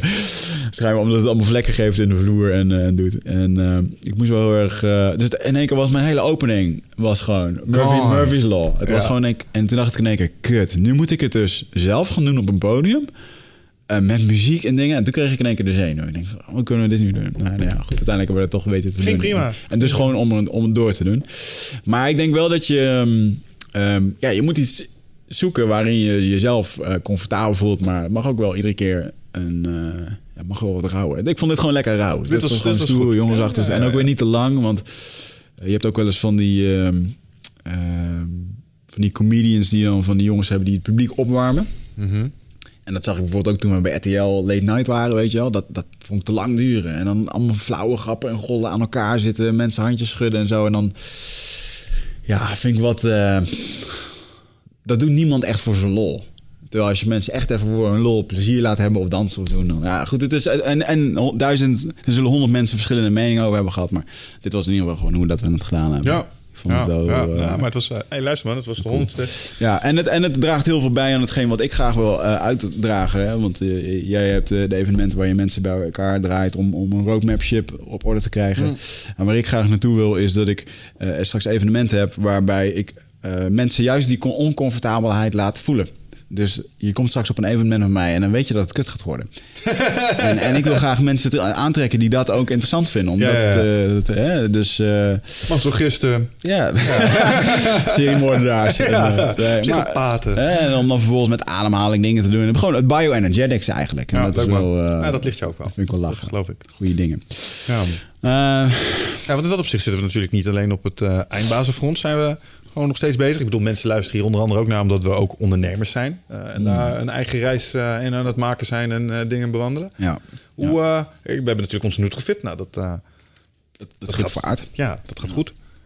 Zeker. En uh, ja, we hebben natuurlijk... Wat, het afgelopen jaar hebben we een hoop dingen, zijn wel een hoop dingen gedaan en gebeurd. Um, ik heb bewust even wat minder projecten gedaan. Um, omdat het gewoon kon. Uh-huh. Uh, A, financieel gezien, uh, maar ook uh, even focus op, uh, op boek. Uh, herstel van gezondheid en dingen. Ik heb echt een heel rustig jaar gehad eigenlijk. Uh-huh.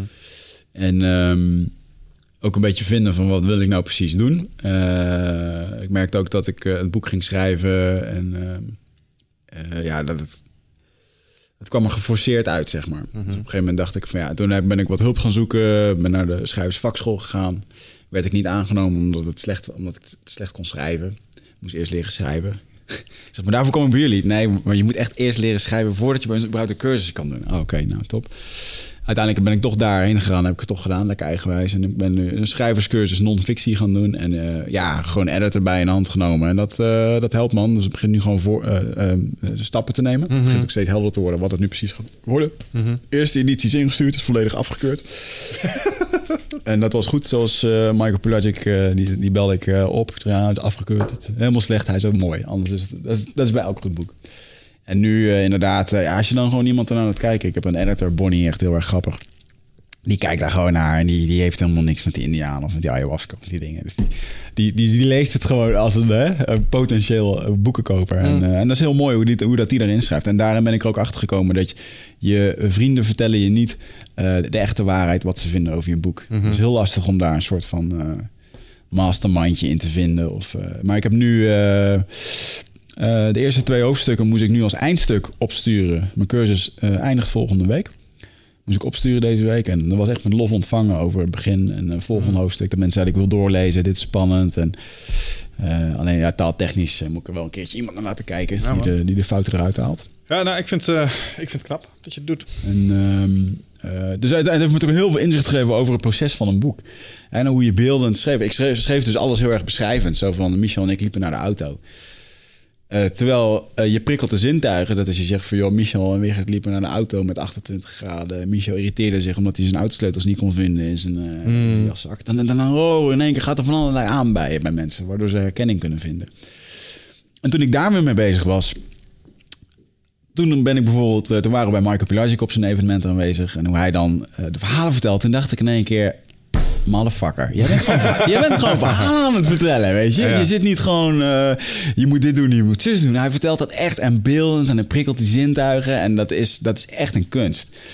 En toen viel dat kwartje in één keer bij me. En toen, uh, ik heb ook bewust eventjes uh, uh, alle interviews, praatjes, lezingen, een soort van afgehouden. Omdat ik dan mijn boek wilde houden tot, tot ik dat boek uitbracht. En dan kon ik de hort op. Mm-hmm.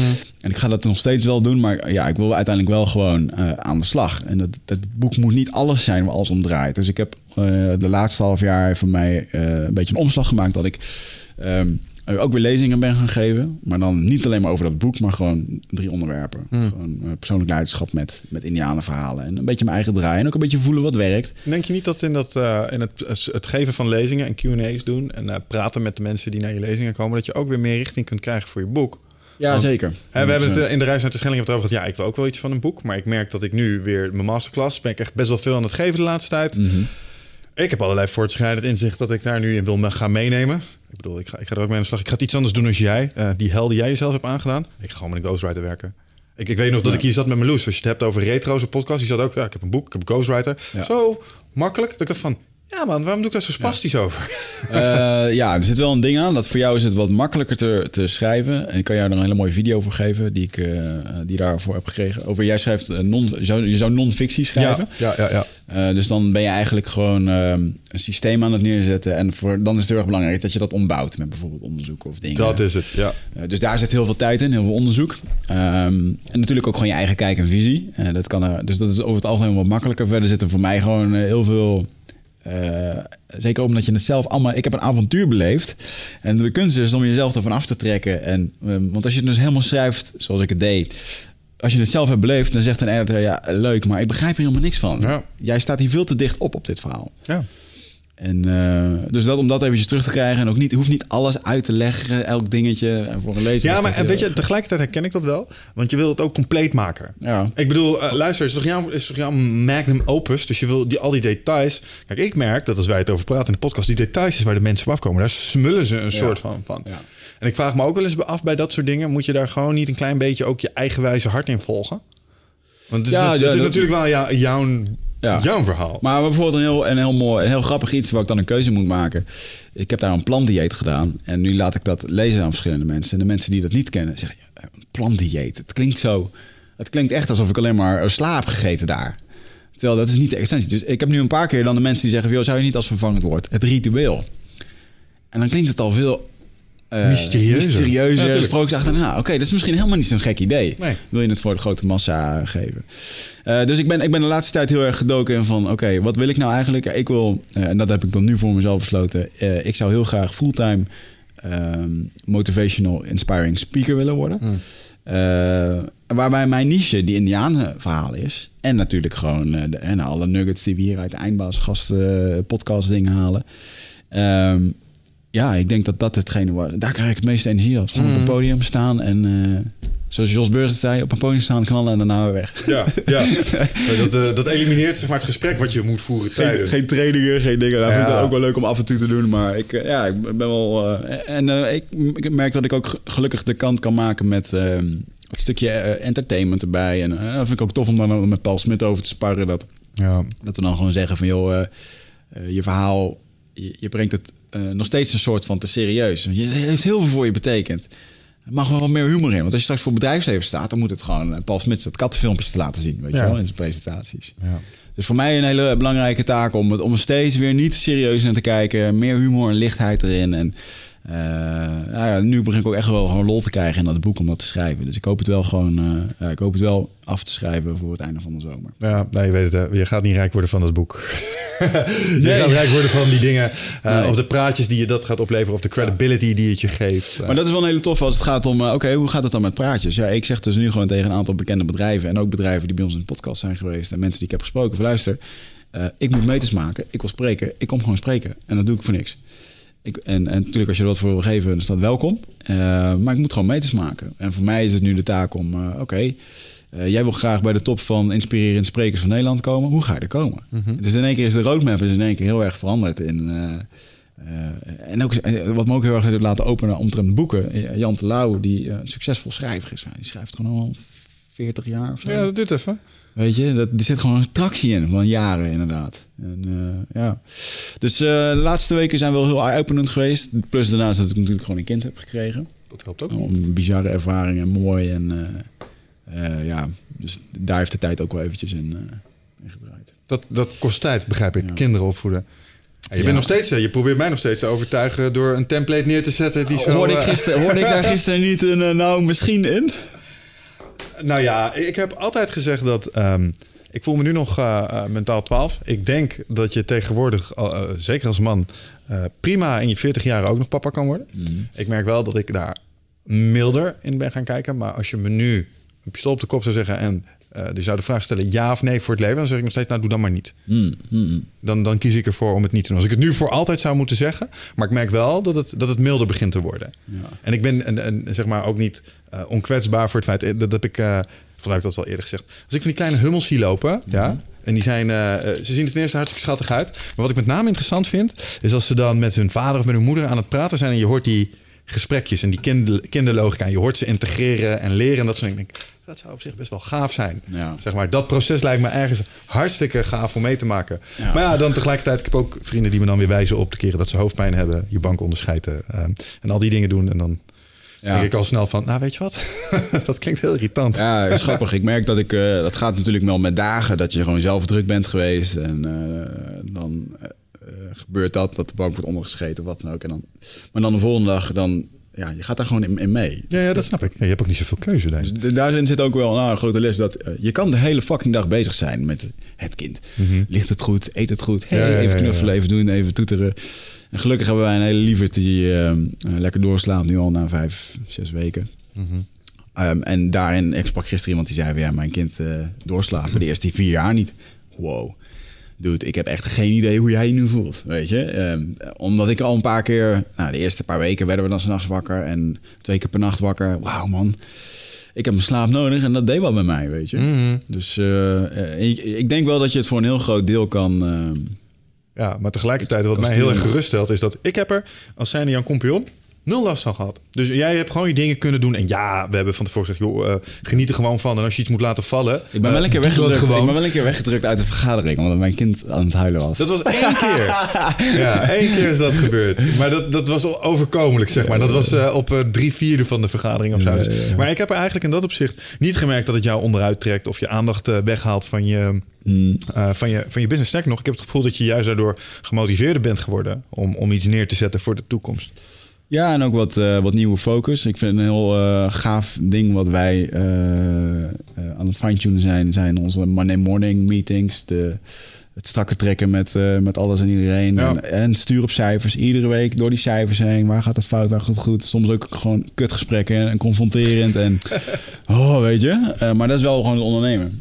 Hoort erbij. En um, ja, ik, uh, uh, ja het gaat, en we hebben een mastermind uit de grond weten te trekken in een zeer korte tijd.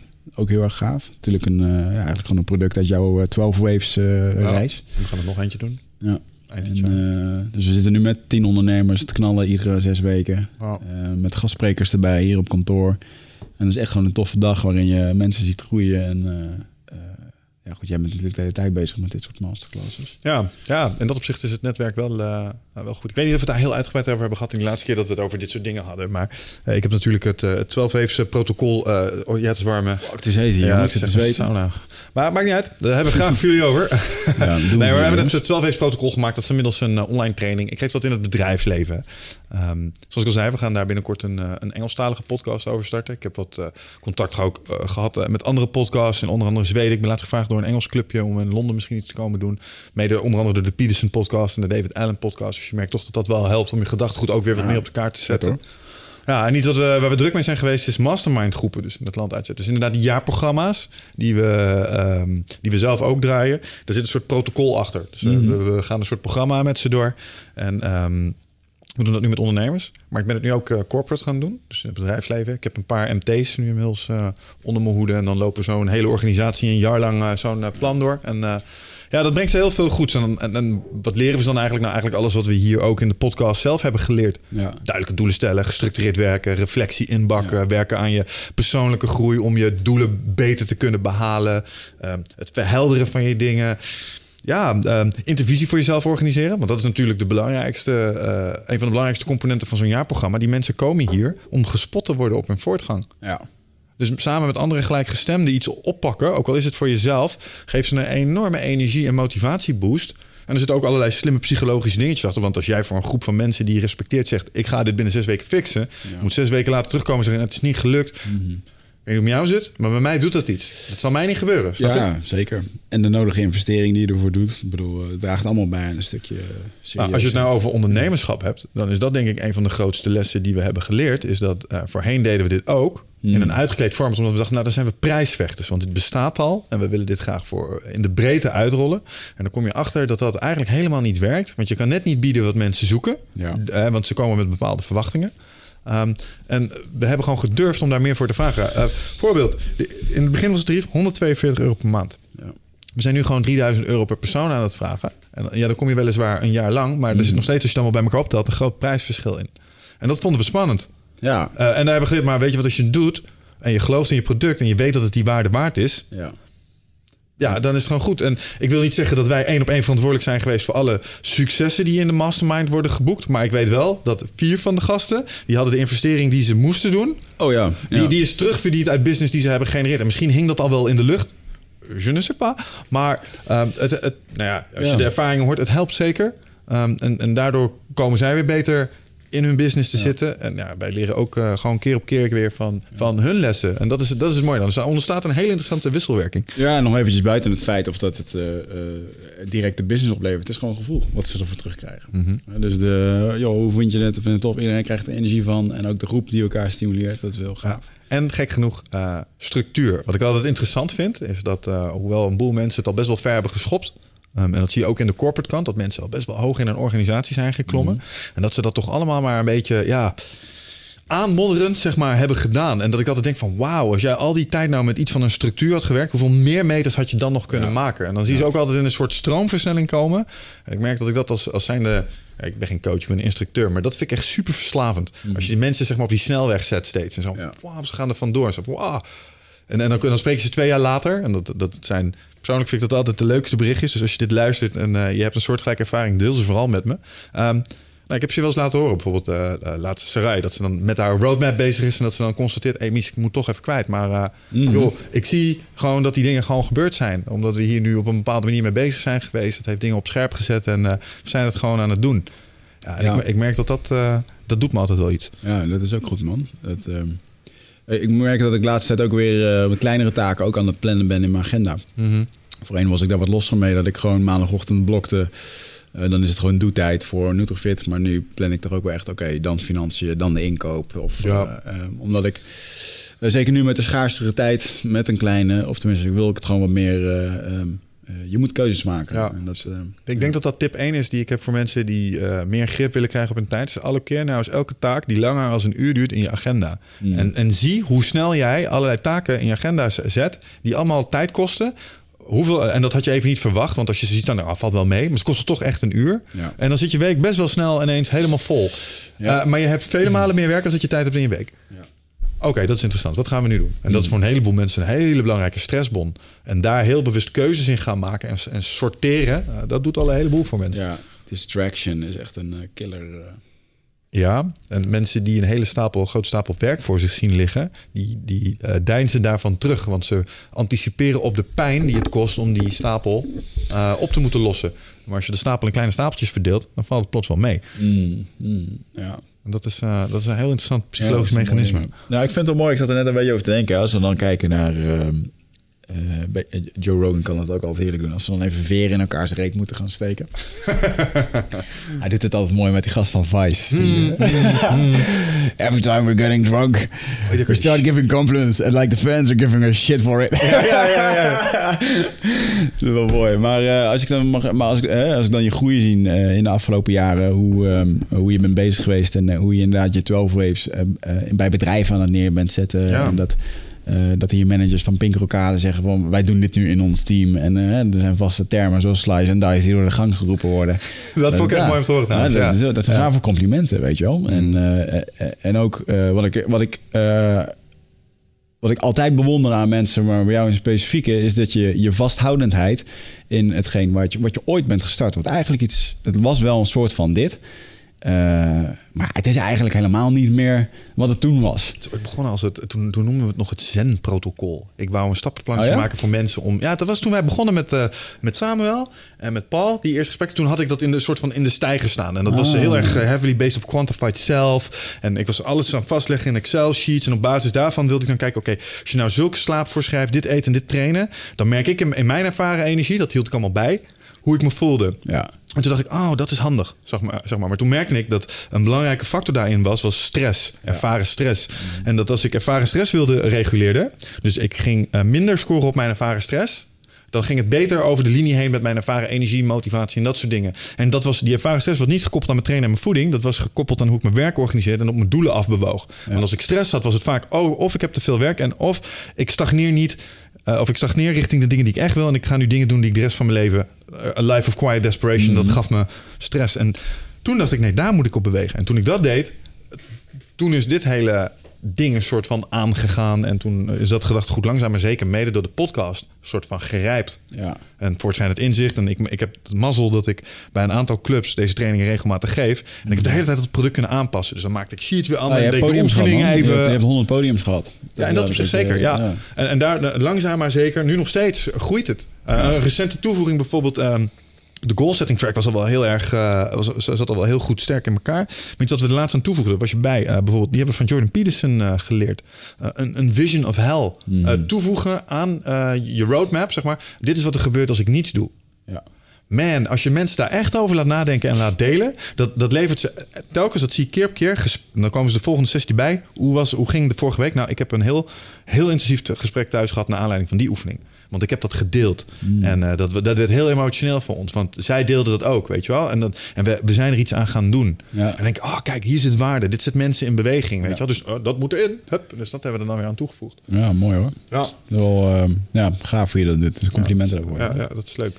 En uh, uh, ik vind het wel grappig, want uh, als je dan kijkt naar uh, on- onze beide paden... Bedoel, we zijn gewoon lekker bezig met Nutrofit en met, uh, met eindbazen. Uh, met eindbazen moet ook een soort van monetizing uh, ja. uh, verhaal inkomen. Nou, laten we het daar nog eens even over hebben. De les die we daar leerden de laatste keer. Nou ja, als we het hebben over een uniek gast... we hadden Emiel Raterband, die is deze is ook nog niet uit... maar die ga je nog horen, maar... Ja, je, kan wat, je, weet je, je kan zeggen wat je wil over hem. Um, Hij heeft me aan denken gezet. Met... Uh, sowieso ook dat, maar als gast zijnde hier in de studio... als je nou vraagt van, van die honderd, zijn, wie zijn er nou wie echt zijn bijgebleven... op dit moment zit heel vers op de radar Emiel. Ja. En de energie die deze man uh, met zich meebrengt... en mensen kunnen ervan vinden wat hij wil... kunnen veroordelen over zijn verleden of wat dan ook. Um, als die man hier in de stoel zit... hij heeft iets in zich dat hij dat in een minuut kan jou gewoon helemaal een soort ja, ja, van dat gevoel ja, ja. geven van we gaan ervoor. Weet die je? Podcast is denk ik, uh, als, je, als je hem kijkt op YouTube, uh, ik denk dat je me nog nooit zoveel uh, het hele emotionele spectrum af ziet gaan. Mm. Van irritatie tot genre, tot geïnspireerd zijn, tot even ja. een beetje boos worden, tot ja. denken wat de coole doet. En dat allemaal in een tijdsbestek van ongeveer twee komma vijf uur. Ja. Ik was uitgeput na de tijd. Ja, echt een hele... Ja, ik vind, ik, ik vind, daarin vind ik het dan een hele bijzondere man. Ja, ja, ja. Um, en we hebben ook uitgebreid gesproken over hetgeen... waarom een, een hoop Nederlanders hem nu maar ja, uh, niet zo uh, populair vinden. Mm-hmm.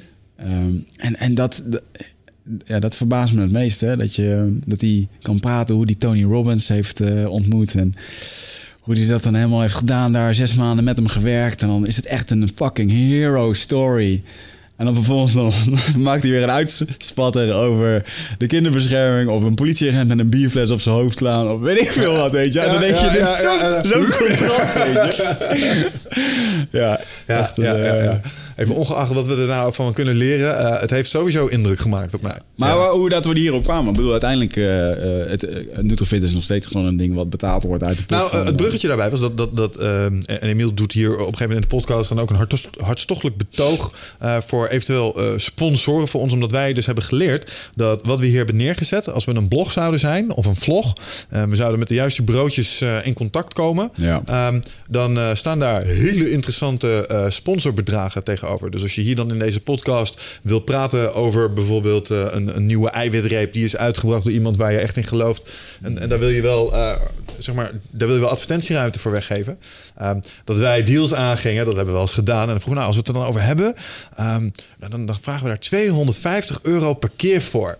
En dat vonden we een heel groot bedrag. Dat was, daar schaamden we ons een klein ah, beetje voor. We hebben ook wel eens meer gevraagd, hè? Of dan werd het afgewezen. Ja, ja, ja. Maar dat vonden we moeilijk. Ja. En, en, en toen kwamen we dus uh, in contact met allerlei marketing- en mediabureautjes. Uh, Similio was er een van, Link Pizza was een ander. En dat zitten mensen die doen niks anders als dit soort bemiddelen tussen het bedrijfsleven. Uh, dus bijvoorbeeld Gillette, die moet scheermesjes verkopen. En zij zoeken dan allerlei outlets, influencers, heet dat mm. tegen. Dus mensen met een publiek, zoals wij mm. ook een publiekje hebben. Ja. Um, en toen gaven we onze cijfertjes. En toen had zij zoiets, als dit een blog was geweest, dan uh, die tweehonderdvijftig euro, daar had je een nul achter mogen zetten. Ja. En toen hadden wij zoiets van, wat? Uh, en dat betekende voor ons dus, ja. wij, wij, wij rekenen van, stel je voor, je brengt één podcast per week uit. En je zou alle, alles wat je kan verkopen ook echt verkopen. Aan, aan twee uitingen, misschien een sponsor message in je nieuwsbrief. Weet je wel, zo denken die mensen. Ja. Een, een blog met een sponsor message erin. Dat is misschien heel commercieel, dat vonden we wel even wennen. Uh, om zo te denken, maar stel je voor dat je daar... Nou, dan kon je vijfduizend euro voor een podcast krijgen of zo. Ja. Uh, en dan krijgen we de helft maar. Dat zou dus betekenen als we de vier doen, dat wij er gewoon van kunnen gaan leven. Dus dan ben je een professioneel praatjesmaker. Ja. Nou, dat betekent niet dat we met alle andere dingen stoppen. Maar dat was wel even een eye-opener voor ons. Dat wij zoiets van, echt waar? Ja.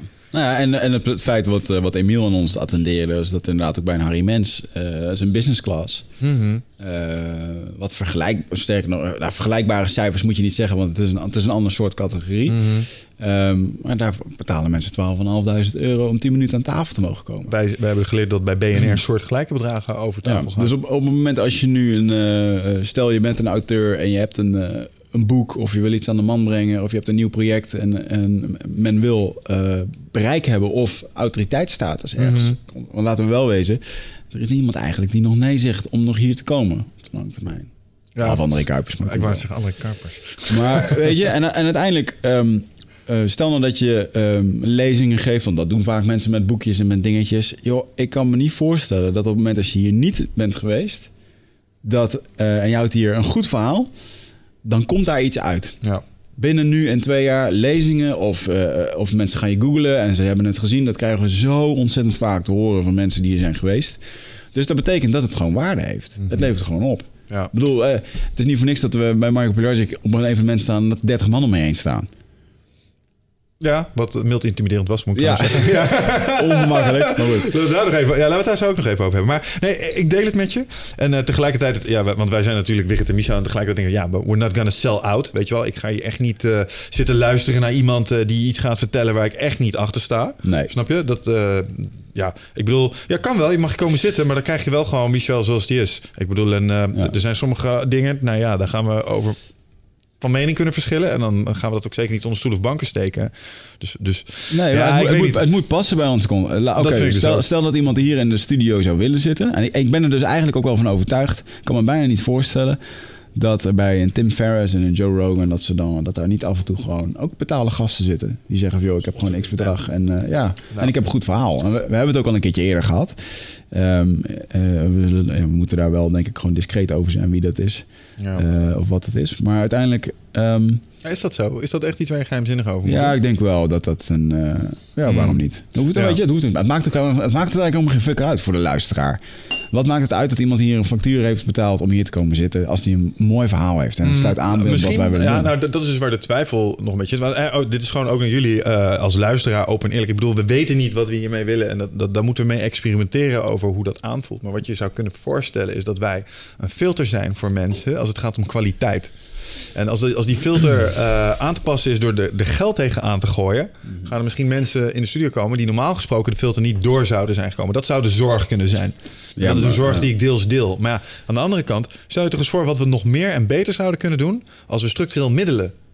Als we hier geld mee zouden kunnen ja. verdienen. En dit is het enige wat we doen. Uh, ik kijk hier naar een brakke laptop... die onze podcast opneemt van tweehonderd euro. Ja, ja. Um, we kunnen hier wel wat upgrades gebruiken tegelijkertijd, snap je? Mm-hmm. Uh, nou, ja, zeker. En wat dacht je van twee podcasts per week uh, uit kunnen brengen... omdat je plots je vrijwilligerteam ook iets kunt gaan vergoeden ervoor... zodat je met je release-interval omhoog kan. Dus je ja. kunt meer content gaan produceren. Ja, zeker. Uh, we hebben een productiestraat in gedachten. Daar willen wij uh, een programma gaan gebruiken. Ustream, ik noem maar iets. Ja, en meer content. Ik bedoel, uh, we hebben genoeg experiences en kansen en dingen... maar het, ge- het ontbreekt inderdaad dan in principe... Ja, we, we need uh, money. En uh, luister, we hebben natuurlijk Nutrofit als hoofdsponsor... maar ja, we hebben ook gewoon onze eigen vaste lasten. Ja, maar dat dingen. zou eigenlijk dus een keertje... zou dit moeten gaan renderen om zo, oké, okay, we hebben nu zoveel gedaan. We zijn er drieënhalf jaar mee bezig. We hebben honderd afleveringen gedaan. Uh, als we dat in uurtjes, uurtariefjes gaan omrekenen, nou dan... Uh, ja.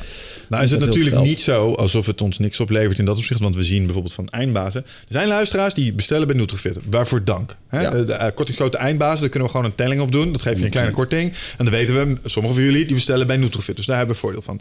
Ik heb wel eens praatjes mogen geven ergens. Mm. En maar, uh, zeg maar uh, masterclass mogen doen omwille van de podcast hier. Dat heeft me een bepaald gelijk gegeven. Dus tuurlijk. Tegelijkertijd, we, we pakken er aan die kant ook wel uh, voordeel mee. Ik bedoel, het is niet alsof het ons niets oplevert. Het maar, zijn de wortels en de grond die je niet ziet eigenlijk. Die ja. flink aan het groeien zijn. En, ik denk dat dat het is. Ja. Maar hoe dik zou het zijn als je hier gewoon soortgelijk uh, omzetten mee zou kunnen genereren? Want dan kun je een aantal van die andere dingen...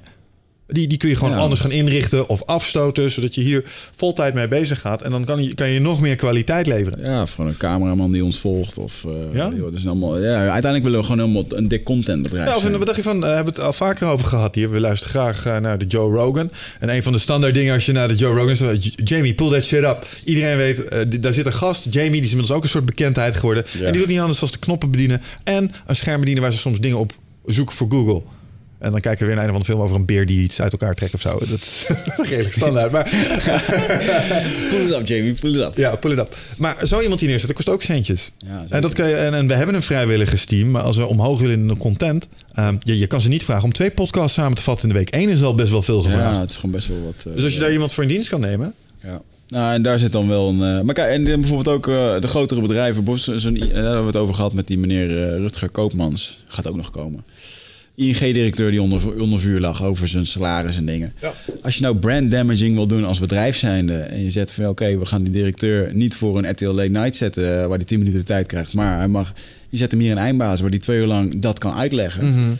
Ja, dan vind ik dat super interessant. En dat ja. doet, doet, doet niks af van een soort gast. En als ik dan kijk hoe wij op maandagochtend tekeer gaan over... de um, De, de lijst met potentiële gasten en discussies die erover... dan denk ik dat we de lijn heel, heel dik bewaken... over wat dan wel niet in de studio mag ja, komen. Nee, zeker waar. En ik denk dat we daar ook gewoon... Uh, daar zal het... Daar zal het, uh, het Zeg maar, daar zal je getest worden op je integriteit, zeg maar. Mm-hmm. Wat er op die lijst komt te staan. Heeft toch met, ja, dat heeft dan toch nog weer met geld te ja, maken. Met centjes, ja, met centjes, ja. ja. En ik denk dat dat een interessante uitdaging is om daar dan te zorgen van... ja, het is wel geinig, maar hier sta ik zo, dit staat zo ver van me af. Ik sta hier echt niet achter. Nee. Dit, dit wil ik echt. Ik probeer een product te verzinnen. Ik kom er steeds niet op waar, waar ik echt van zeg... nou, klik hem op, dat gaan we echt niet doen. Gaan we niet promoten. Ja, ik heb dat nu al een paar keer gehad dat ik dacht... dan kwam er een aanvraag binnen en dacht ik... als deze nou vijfentwintighonderd euro zou betalen of vijfduizend euro... zou je het dan ook doen? En dacht nee, dat, dat kan gewoon niet, weet je. Dat is het gewoon niet. Nee. Maar um, joh, er zijn zoveel bedrijven die... en ik denk dat heel veel bedrijven... Uh, die, er zijn heel veel ondernemersverhalen, fantastische bedrijven. Uh, dat als je een keertje um, een nieuwe soort marketing wil proberen... die heel transparant is en authentiek... Ja, ja. Dan, dan is dit wel een nieuwe manier van. Ja, alleen waar ik, waar ik, waar ik dus echt weg wil blijven daarin... maar dat, daar zijn we natuurlijk ook zelf bij, is de infomercial. Snap je? Er, er is er, er is één Joe Rogan die dan direct in mijn hoofd springt... en dat is die ene met uh, Mel Gibson... Dat is een fucking anderhalf durende infomercial over stemcelkliniek in, in Peru, geloof ik. En die dokter die zit er ook oh. bij. En het heeft nee. de vader van Mel Gibson, uh, die was negentig, bijna op sterven. vijfennegentig of zo, die man is nu bijna honderd. Uh, oh. En die is in, die, in die kliniek hebben ze hem in leven gehouden. En Mel Gibson oh. wou dat, dat woord soort van verspreiden. Maar als je naar die podcast luistert, begrijp je de hele tijd het gevoel... dat dit een fucking infomercial is. Ja, ja, ja. En ik weet niet of je de centjes voor heeft gehad. Misschien is het gewoon als Mel Gibson bij aanklopt van... hey, mag ik in je podcast komen vertellen? Dan zeg je ook als Joe Rogan... ja, dat lijkt me een hartstikke goed idee. Ja. Um, maar, maar, maar die vibe, daar dacht ik van, dat wil ik niet. Ja, uh, laatst had Marieke eens aan de Oprah Winfrey podcast luisteren... waar uh, gewoon een infomercial van dertig seconden over een of andere zeep... organic zeep. Ja, maar dat vind ik wel anders. En daar werd niet door Oprah over gepraat of gepromoot. Well, I'm using this uh, like soap for everyone. Woe! Ja, maar gewoon dertig seconden lang echt zo'n tv-reclametje.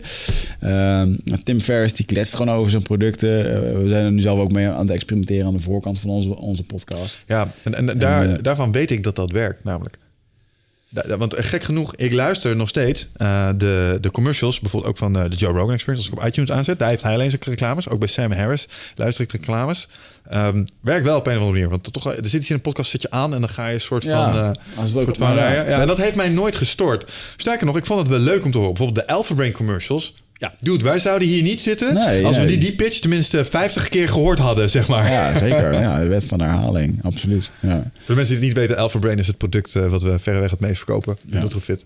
Dat is ook nog wel een hele toffe. Dit staat nog een beetje in de kinderschoenen, maar ik ben in uh, uh, januari uh, naar de jungle geweest. Mm. En uh, fuck, daar moeten we eigenlijk weer een andere podcast over opnemen, want het komt tijd tekort.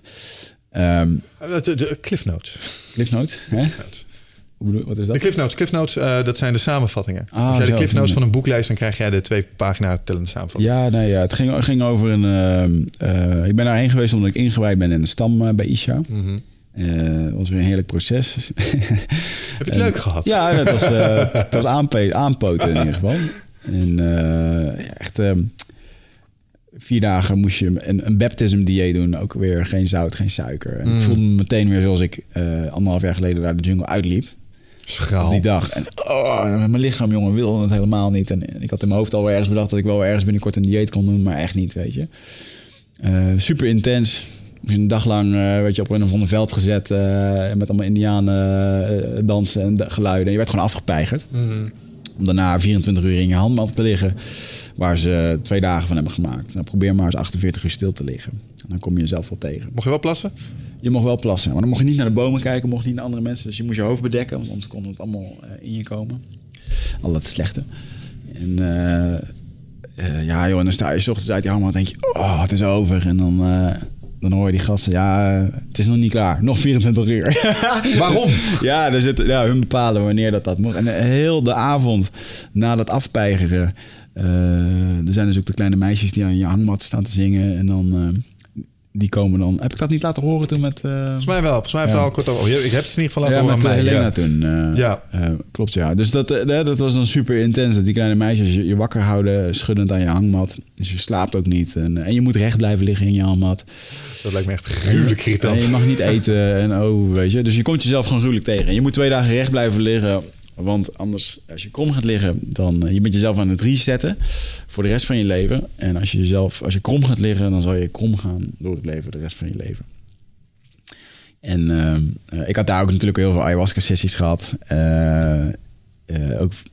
En was je high terwijl je in deze hangmat lag? Nee, nee okay. dat was zonder... Uh, dat, en zonder daar, daar had ik ook ervaren dat ik weer... Dat was weer zo'n moment dat ik dacht... Wij weten echt helemaal niks over als het gaat om in, het alleen zijn met de natuur. En mm. die gasten staan gewoon heel de avond te chanten om dat vuur heen. En die dames staan te zingen. Uh, op een gegeven moment, joh, je begon gewoon dingen te zien zonder dat je überhaupt het op had. He, een beetje de, uh, de, de ge- geometrische patronen en dingen. Dat is wat slapen en, uh, en uitputting met je doen. Uh. Ja, dat, dat zal dan ook wel weer zo zijn. Maar goed, dat was wel wat ik daar zag en wat ik daar mee maakte. En je, je voelt ook wel dat er gewoon... Uh, er hangt een aparte, bijzondere vibe, zeg maar. Mm-hmm. En, en zij nemen het heel serieus. Er waren honderddertig Indianen uitgetrokken naar het dorp. En dat was voor hen echt een... Uh, was ook de eerste keer dat ze dit deden... waarbij ze hun eigen mensen... Uh, echt mengden met een aantal toeristen wat er was. Okay. Dus voor hun was dit echt de officiële dingen. En uh, ja, dat is heel erg bijzonder. Mm-hmm. En nu ben je dus lid van de stam? Nu ben ik lid van de stam. Contributie elke ja. maand? Ja, contributie. Donaties. En, nou ja, ik had er een donatie van twintigduizend euro heen gebracht. Met, uh, niet in mijn eentje, maar met een hele hoop mensen... om daar ook die zonnepanelen neer te zetten. Dus dat mm-hmm. is ook cool. Um, ik weet nog ook dat als dat gaat over, over roadmap-lijstjes... dan stond daar Amazon uh, kopen. Uh, drie jaar geleden of vijf jaar geleden. Vier jaar geleden. Uh, maar um, dat is uiteindelijk toch op een andere manier is dat gewoon dit geworden. Uh, geld brengen om uh, sociale ja. projecten neer te zetten. En, uh, dat is oké. Okay. Het, het is nog steeds een goed doel daar. Het is nog steeds ja. een charitable mission. En uh, daar maken honderdveertig mensen blij mee. Maar die, uh, die maken mij ook heel erg blij. En die ja. hebben ook heel veel gegeven. Hij heeft Netflix naar de jungle gebracht. Ja. En uh, vervolgens hadden we dan... Daarna mocht je dan kambo doen met die kikker. En dan straight out of the frog, man. Dus gewoon ja. uh, die kikker... Uh, en die laten we gewoon heel makkelijk pakken en zo. En dan groene kikker. En dan doe je een stokje op de pootjes. En dan, en dan branden ze gewoon echt met zo'n... Ze branden ook echt met een, uh, een, uh, een lont waar je je vuurwerk mee aansteekt. Ja. Daar branden ze gewoon een gat mee in mijn arm. Ik heb hem hier nog zitten. Je ziet hem nog. Gewoon... en ik dacht, uh, normaal had ik er dan een stuk vier, vijf, zes. Of, ja. en, en dan doen ze het van gedroogd gif. Maar dit was dus gewoon van een kikker die eigenlijk ook nog een keer gewoon gestrest is. Omdat er twintig mensen omheen staan. Aha. Dus je extra gif aan het en, uit. Uh, uh, ja, ja. Dus steken dat erin. En uh, daar, ligt, daar ligt je mat. En die mat was eigenlijk uh, twee, bana- twee van hele grote bananenbladeren. Hadden ze voor mensen neergelegd. Lagen er gewoon tien op een rij zo. Savages. Dus, uh, met, met, een, met een stok langs dat je daar vast kon houden. Dus iedereen gewoon uh, helemaal over de hachel. Dat was heftig, jongen. En zeker als je al dan al zo moe was. Ja. Uh, ik had daar niet daarna dat ik mezelf helemaal herboren voelde. Want ik was gewoon helemaal kapot. Wat deed uh, het met je, die combo? Ja, er zit ik geloof iets van tweehonderddertig biopeptiden in. Dus het is natuurlijk antibioticum. Wat, uh, wat je lymfekliersysteem uh, reinigt. Ja, maar wat ervaar je op zo'n moment? Ben je een uur misselijk of uh, wat is het? Nou ja, heel, je moet heel veel drinken van tevoren. Een soort maïswater. En dan, uh, dat reinigt je dan. Um, Dus het is als het ware, je voelt waar ze het insmeren. Vanaf daar voel je het door heel je lichaam heen trekken. Is het alsof je helemaal aangetrokken wordt. Uh, je voelt jezelf echt een kikker worden. Dat is heel vreemd. Het is, uh, ja, je krijgt ook gewoon echt gif binnen.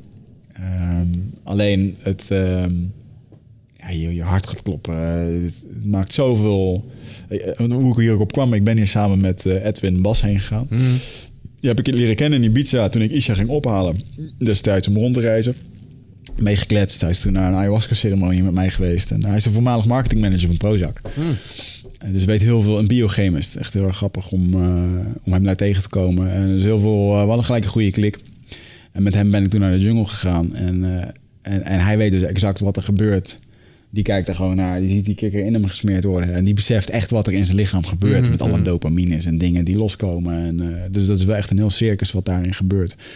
Um, ja, en dan zit gewoon iedereen daar uh, lekker over te geven een uur lang. En daarna dan uh, is het festival klaar. En, uh, joh, we hebben, we, we, Mag een huis? Nou ja, dat niet. We hebben wel gewoon heel veel... Uh, ik had natuurlijk wel een, een, een privilege. Want ik, uh, ik was de bekende. Ik mocht terugkomen. En de mensen kenden je. En... Uh, Eigenlijk toen ik mijn dieet daar deed, was mijn dieet werd afgesloten in de heilige ruimte. En ik ben gelijk op een bootje ben ik, uh, naar een ander dorp gegaan, omdat die jongen daar toevallig woonde. En daar woonden drie huisjes. En de volgende dag ben ik naar uh, het vliegtuig gegaan. Dus ik heb mm. helemaal niemand afscheid kunnen nemen of doen. Dus ik kwam terug. En uh, daar, daar bekroop me wel het gevoel dat iedereen uh, echt gewoon fucking trots was. Van, hé hey man, je hebt het wel gewoon gedaan. Mm. Je hebt gewoon uh, een soort van medal of honor. Ja, ja, ja. ja Weet je? En dan hoor je erbij. En dat werd ook iedere keer dan uh, aange... We hebben dan weer van die talking sticks gehad. Weet je wel, dat iedereen een stok krijgt. En dan honderddertig man uitgetrokken. En iedereen krijgt dan die stok en gaat dan even in het midden zitten... En dan zit je gewoon drie, drieënhalf uur lang zit je te luisteren naar mensen. En die beginnen allemaal hetzelfde. En Michel, we willen Michel even bedanken. Dank dat je hier bent. En, en Wiggert, even bedankt. En Isha, onze leider. En uh, onze god, de Yushibu. En dus, dus, niemand, uh, nou, bij nummer honderdtwintig denkt ook niemand... Nou, ik ga dit even afraffen. Ja, zo van, hey, we weten het nu wel. Ja, ja. nou, honderdtwintig, die gaat echt even zijn kleren goed doen. Zijn tooi goed doen. En, dat is zo mooi, hè? Ik word nu al moe. En uh, uh, ja, echt hilarisch. En daarmee mochten we weer mee uh, op, uh, op jacht. Uh, dit keer voor medicijnen. Dus ik ben met allemaal... van die shamanen het bos in gaan. Yo, ik heb nog zoveel filmpjes die ik online moet zetten op mijn YouTube kanaal hierover. Mm. Uh, maar het was echt heel gaaf om te doen. En uh, ja, het wordt ook alleen maar toffer, denk ik, naarmate je daar vaker heen gaat. Als je die gasten ja. leert kennen en zo. Ook. En misschien is het ergste nu ook wel een beetje achter je? Alsof zitten, zijn er nog gekkere rituelen die je nu nog te wachten staan? Uh, ja, we gaan nog een keer een andere stam overvallen. Nee, dat... Uh, nou, als, als dat en, niet... Nou, ik wil ooit nog een keertje het shamanendieet doen. Het dieet van de slang, hè, waar je de slang moet, uh, moet vangen. Drie maanden verzorgen en uiteindelijk moet, uh, moet doden. Um, en die slang die leert jou dan de helende liederen. En, uh, dus ik ben heel benieuwd hoe dat dan is. Maar dat is ja, nog steeds hoe dat zij doen. En vanaf dat moment mag je uh, de ayahuasca schenken. Echt waar? Hmm. Dus wie weet wat er dan op het pad gaat komen. Ja. Nee, maar dat lijkt, dat lijkt mij van nul. Uh, dat, dat weet ik gewoon, dat ga ik ooit doen. Maar ik ben nu wel eventjes... Uh, ik had daar ook wel hele mooie inzicht over... van wat ik nou wil en hoe dat het allemaal moet. En, uh, hmm. uh, uh, uh, ja... Uh, dus ik, ik had oh, een gave, ik had wel een hele mooie ceremonie, die ga ik wel met je delen. Dat ik uh, uh, sowieso de eerste dag daar heb ik echt doodsangst uitgeslagen, omdat ik daar, uh, joh, ik, ik kon mezelf niet eens overeind helpen. Ik, ik moest echt naar de wc en iedereen was daar bezig met, met tachtig man. En op een gegeven moment ik liep door die jungle en ik denk, ik moet naar de wc, maar ik kan helemaal niet naar de wc. Dus ik werd met vijf van die gasten ondersteund, die staan dan met zaklampen daar, weet je. Ja. Alles was fluoriserend en ik loop daar door die jungle heen. En ik kijk naar die gasten, en, maar ik weet gewoon dat die... Dat is ook dan een beetje echt dat Indianen gedrag. Die, die kijken gewoon naar jou. Die geven je gewoon een eetlepel rapé. Die blazen dat in je neus. En die kijken naar je, hoe jij daar gewoon uh, ligt te capreren eigenlijk. Want ze weten ook dat ze niet echt wat kunnen doen. Mm-hmm. En dan merk je toch wel dat, uh, als je het vergelijkt met uh, bijvoorbeeld Shipipo-stammen... die hebben altijd dichter bij de grens gezeten. Die zijn wat meer... Um, die snappen wel wat beter waar wij vandaan komen. Mm-hmm. Terwijl ik heb dan, uh, als die ik zijn wat liever voor je. Ja, zo lijkt het dan wel een beetje. En dan zie ik dat, dan zie ik dat, ik heb dat vaker nu ervaren en gezien. Uh, vooral gezien ook dan bij anderen. Dan mensen weten echt niet wat voor of achter is. Die liggen dan op de grond en dan zie je gewoon drie van die gasten die zitten er gewoon naar te kijken. En die denken gewoon, ja, medicijn doet gewoon zijn werk, weet je wel. En dat is zo mooi. En dat ervaar ik daar zelf ook. Dus ik helemaal, fuck. En oh, jongen, ik dacht dat ik helemaal onder de beesten zat en dingen. En uh, weet je, echt een rotavond. En uiteindelijk begreep ik dan wat er gebeurde was dat ik... Um, de angst die ik als klein kind bij mij droeg, die had ik nog steeds in me. En die heb ik daar ervaren en mogen, uh, mogen achterlaten. Mm. En voor mij, het was ook echt een ritueel van jongetje naar man. Uh, dat soort dingen hebben wij natuurlijk niet echt hier. Dus dat was voor mij een hele gave... Uh, ik merk ook dat ik daarna... Um, zo voelt het voor mij dat ik uh, standvastiger ben geworden met mijn beslissingen. Snelle mm. beslissingen. En gewoon, ja, misschien wel besluitvaardiger uh, ben geworden. Mooi. En uh, ik weet nog wel dat ik één, dat was ook de laatste avond, een best wel pittige avond, dat ik op een gegeven moment uh, een kruk pakte en dat ik aan de buitenkant van, het, uh, van de kerk ging zitten. En uh, oh man, ik dacht op een gegeven moment, uh, ik moet hier echt even zitten van de buitenkant. En ik keek zo over de jungle en over het gras en op een gegeven moment, ik voel gewoon de wind langs me. En ik kijk zo, ik zie zo'n zo shamaan, die, die staat voor me, staat te wapperen. En ik, oh, en ik, maar ik zag alleen de silhouet, weet je, ja. die veren en zo. En ik, oh, relax. Dus ik daar handjes omhoog, moeite coachje nou. Ja, ja, ja, ja, ja. En uh, hij zit te waaien en te doen. En op een gegeven moment, uh, ik zat er gewoon helemaal in het visioen en zo. En het ging dan ook over, uh, over zelfliefde en, en de angst om dingen kwijt te raken. En uh, ik had bijvoorbeeld daar ook de angst om van wat, wat als Nutrofit straks fout gaat. Mm-hmm. En terwijl ik daaraan zat te denken, zag ik die man zijn handen naar voren komen met een kom met witte rook eruit. Dus ik... Ik adem die witte rook in. En het is van die uh, je hebt verschillende stenen, wat dat, uh, wat dat allemaal kan zijn. In ieder geval, ik adem die rook in.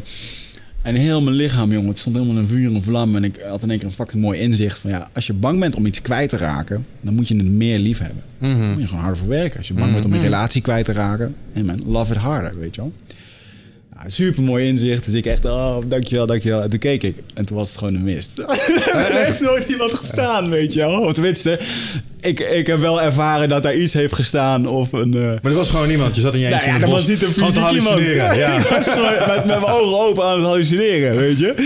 En dat was zo intens, jongen. En dat ik toen vervolgens keek en dat ik uh, de mist hing over de grond. En dat ik gewoon allemaal van die indianen, die zaten in kleer, kleermakers zit, zaten op de grond. En die zaten allemaal mee te chanten op de muziek. En ik zag allemaal van die silhouetten. Ja, dat was zo fucking mooi. En dat is psychedelisch volgens mij. Ja, ja maar goed. Uh, ja, weet je, en dat is dan mooi. En dan vertel je dat de volgende dag tegen die gasten. En dan zeggen ze ook, ja, maar dat is ook de plek waarom we hier zitten. Want hier zitten onze voorouders. Mm. En, voor, en dat is dan ook weer zo grappig. En dan sta je daar over... Als je het hebt over ongemak met dansen in een groepje. Joh, ja, ja. We hebben nu weer zoveel gehad dat er gewoon weer een gast langs komt en zegt... Hé hey man, ik ga even een liedje voor je zingen. Ja. En dan begint ze een half uur te chanten, weet je wel. Oké, okay, ja, um, tof. Okay, ja, nice, ja. En dan, en dan uh, als je dan zelf... Um, een lied uh, gingen we op een gegeven moment gingen we chacruna bladeren, gingen we plukken. En dan, uh, dan is het heel normaal dat iedereen aan het zingen is en aan het doen. En uh, ik vind het wel heel gaaf. Mm. Dus, ja, het heeft ook wel iets romantisch als je het zo... Ja, dus dat is toch weer dat sprookjesachtige ding. En uh, uh, wat ik ook wel heel mooi vond was dat ik van ja, ga ik daar nu heen om mijn verhaal weer te fine-tunen?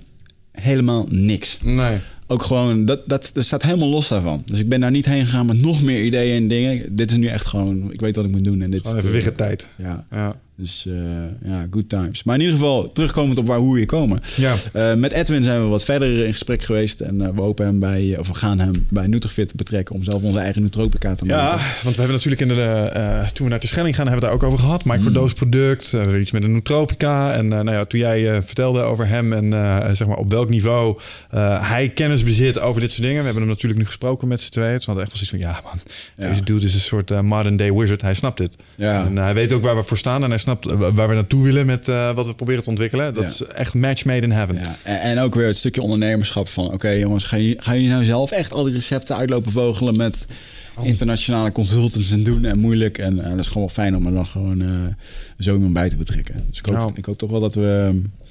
Uh, met Nutrofit ook een heel vet nootropic slaggeschip, slag, slag, vlaggenschip product kunnen gaan creëren. Ja, ja zin in nog steeds. Maar ik merk dat van alle dingen die we doen, ik krijg nog steeds echt super veel energie van. Misschien zit hem dat ook wel in de afwisseling van activiteiten. Dat is voor mij in ieder geval erg belangrijk. Maar uh, ja. Uh, ja, ja, zeker wel. Ja. Ja, heb je heel veel afwisseling? Heb je dat gevoel? Nou, voor me, ja, mijn, mijn week is divers.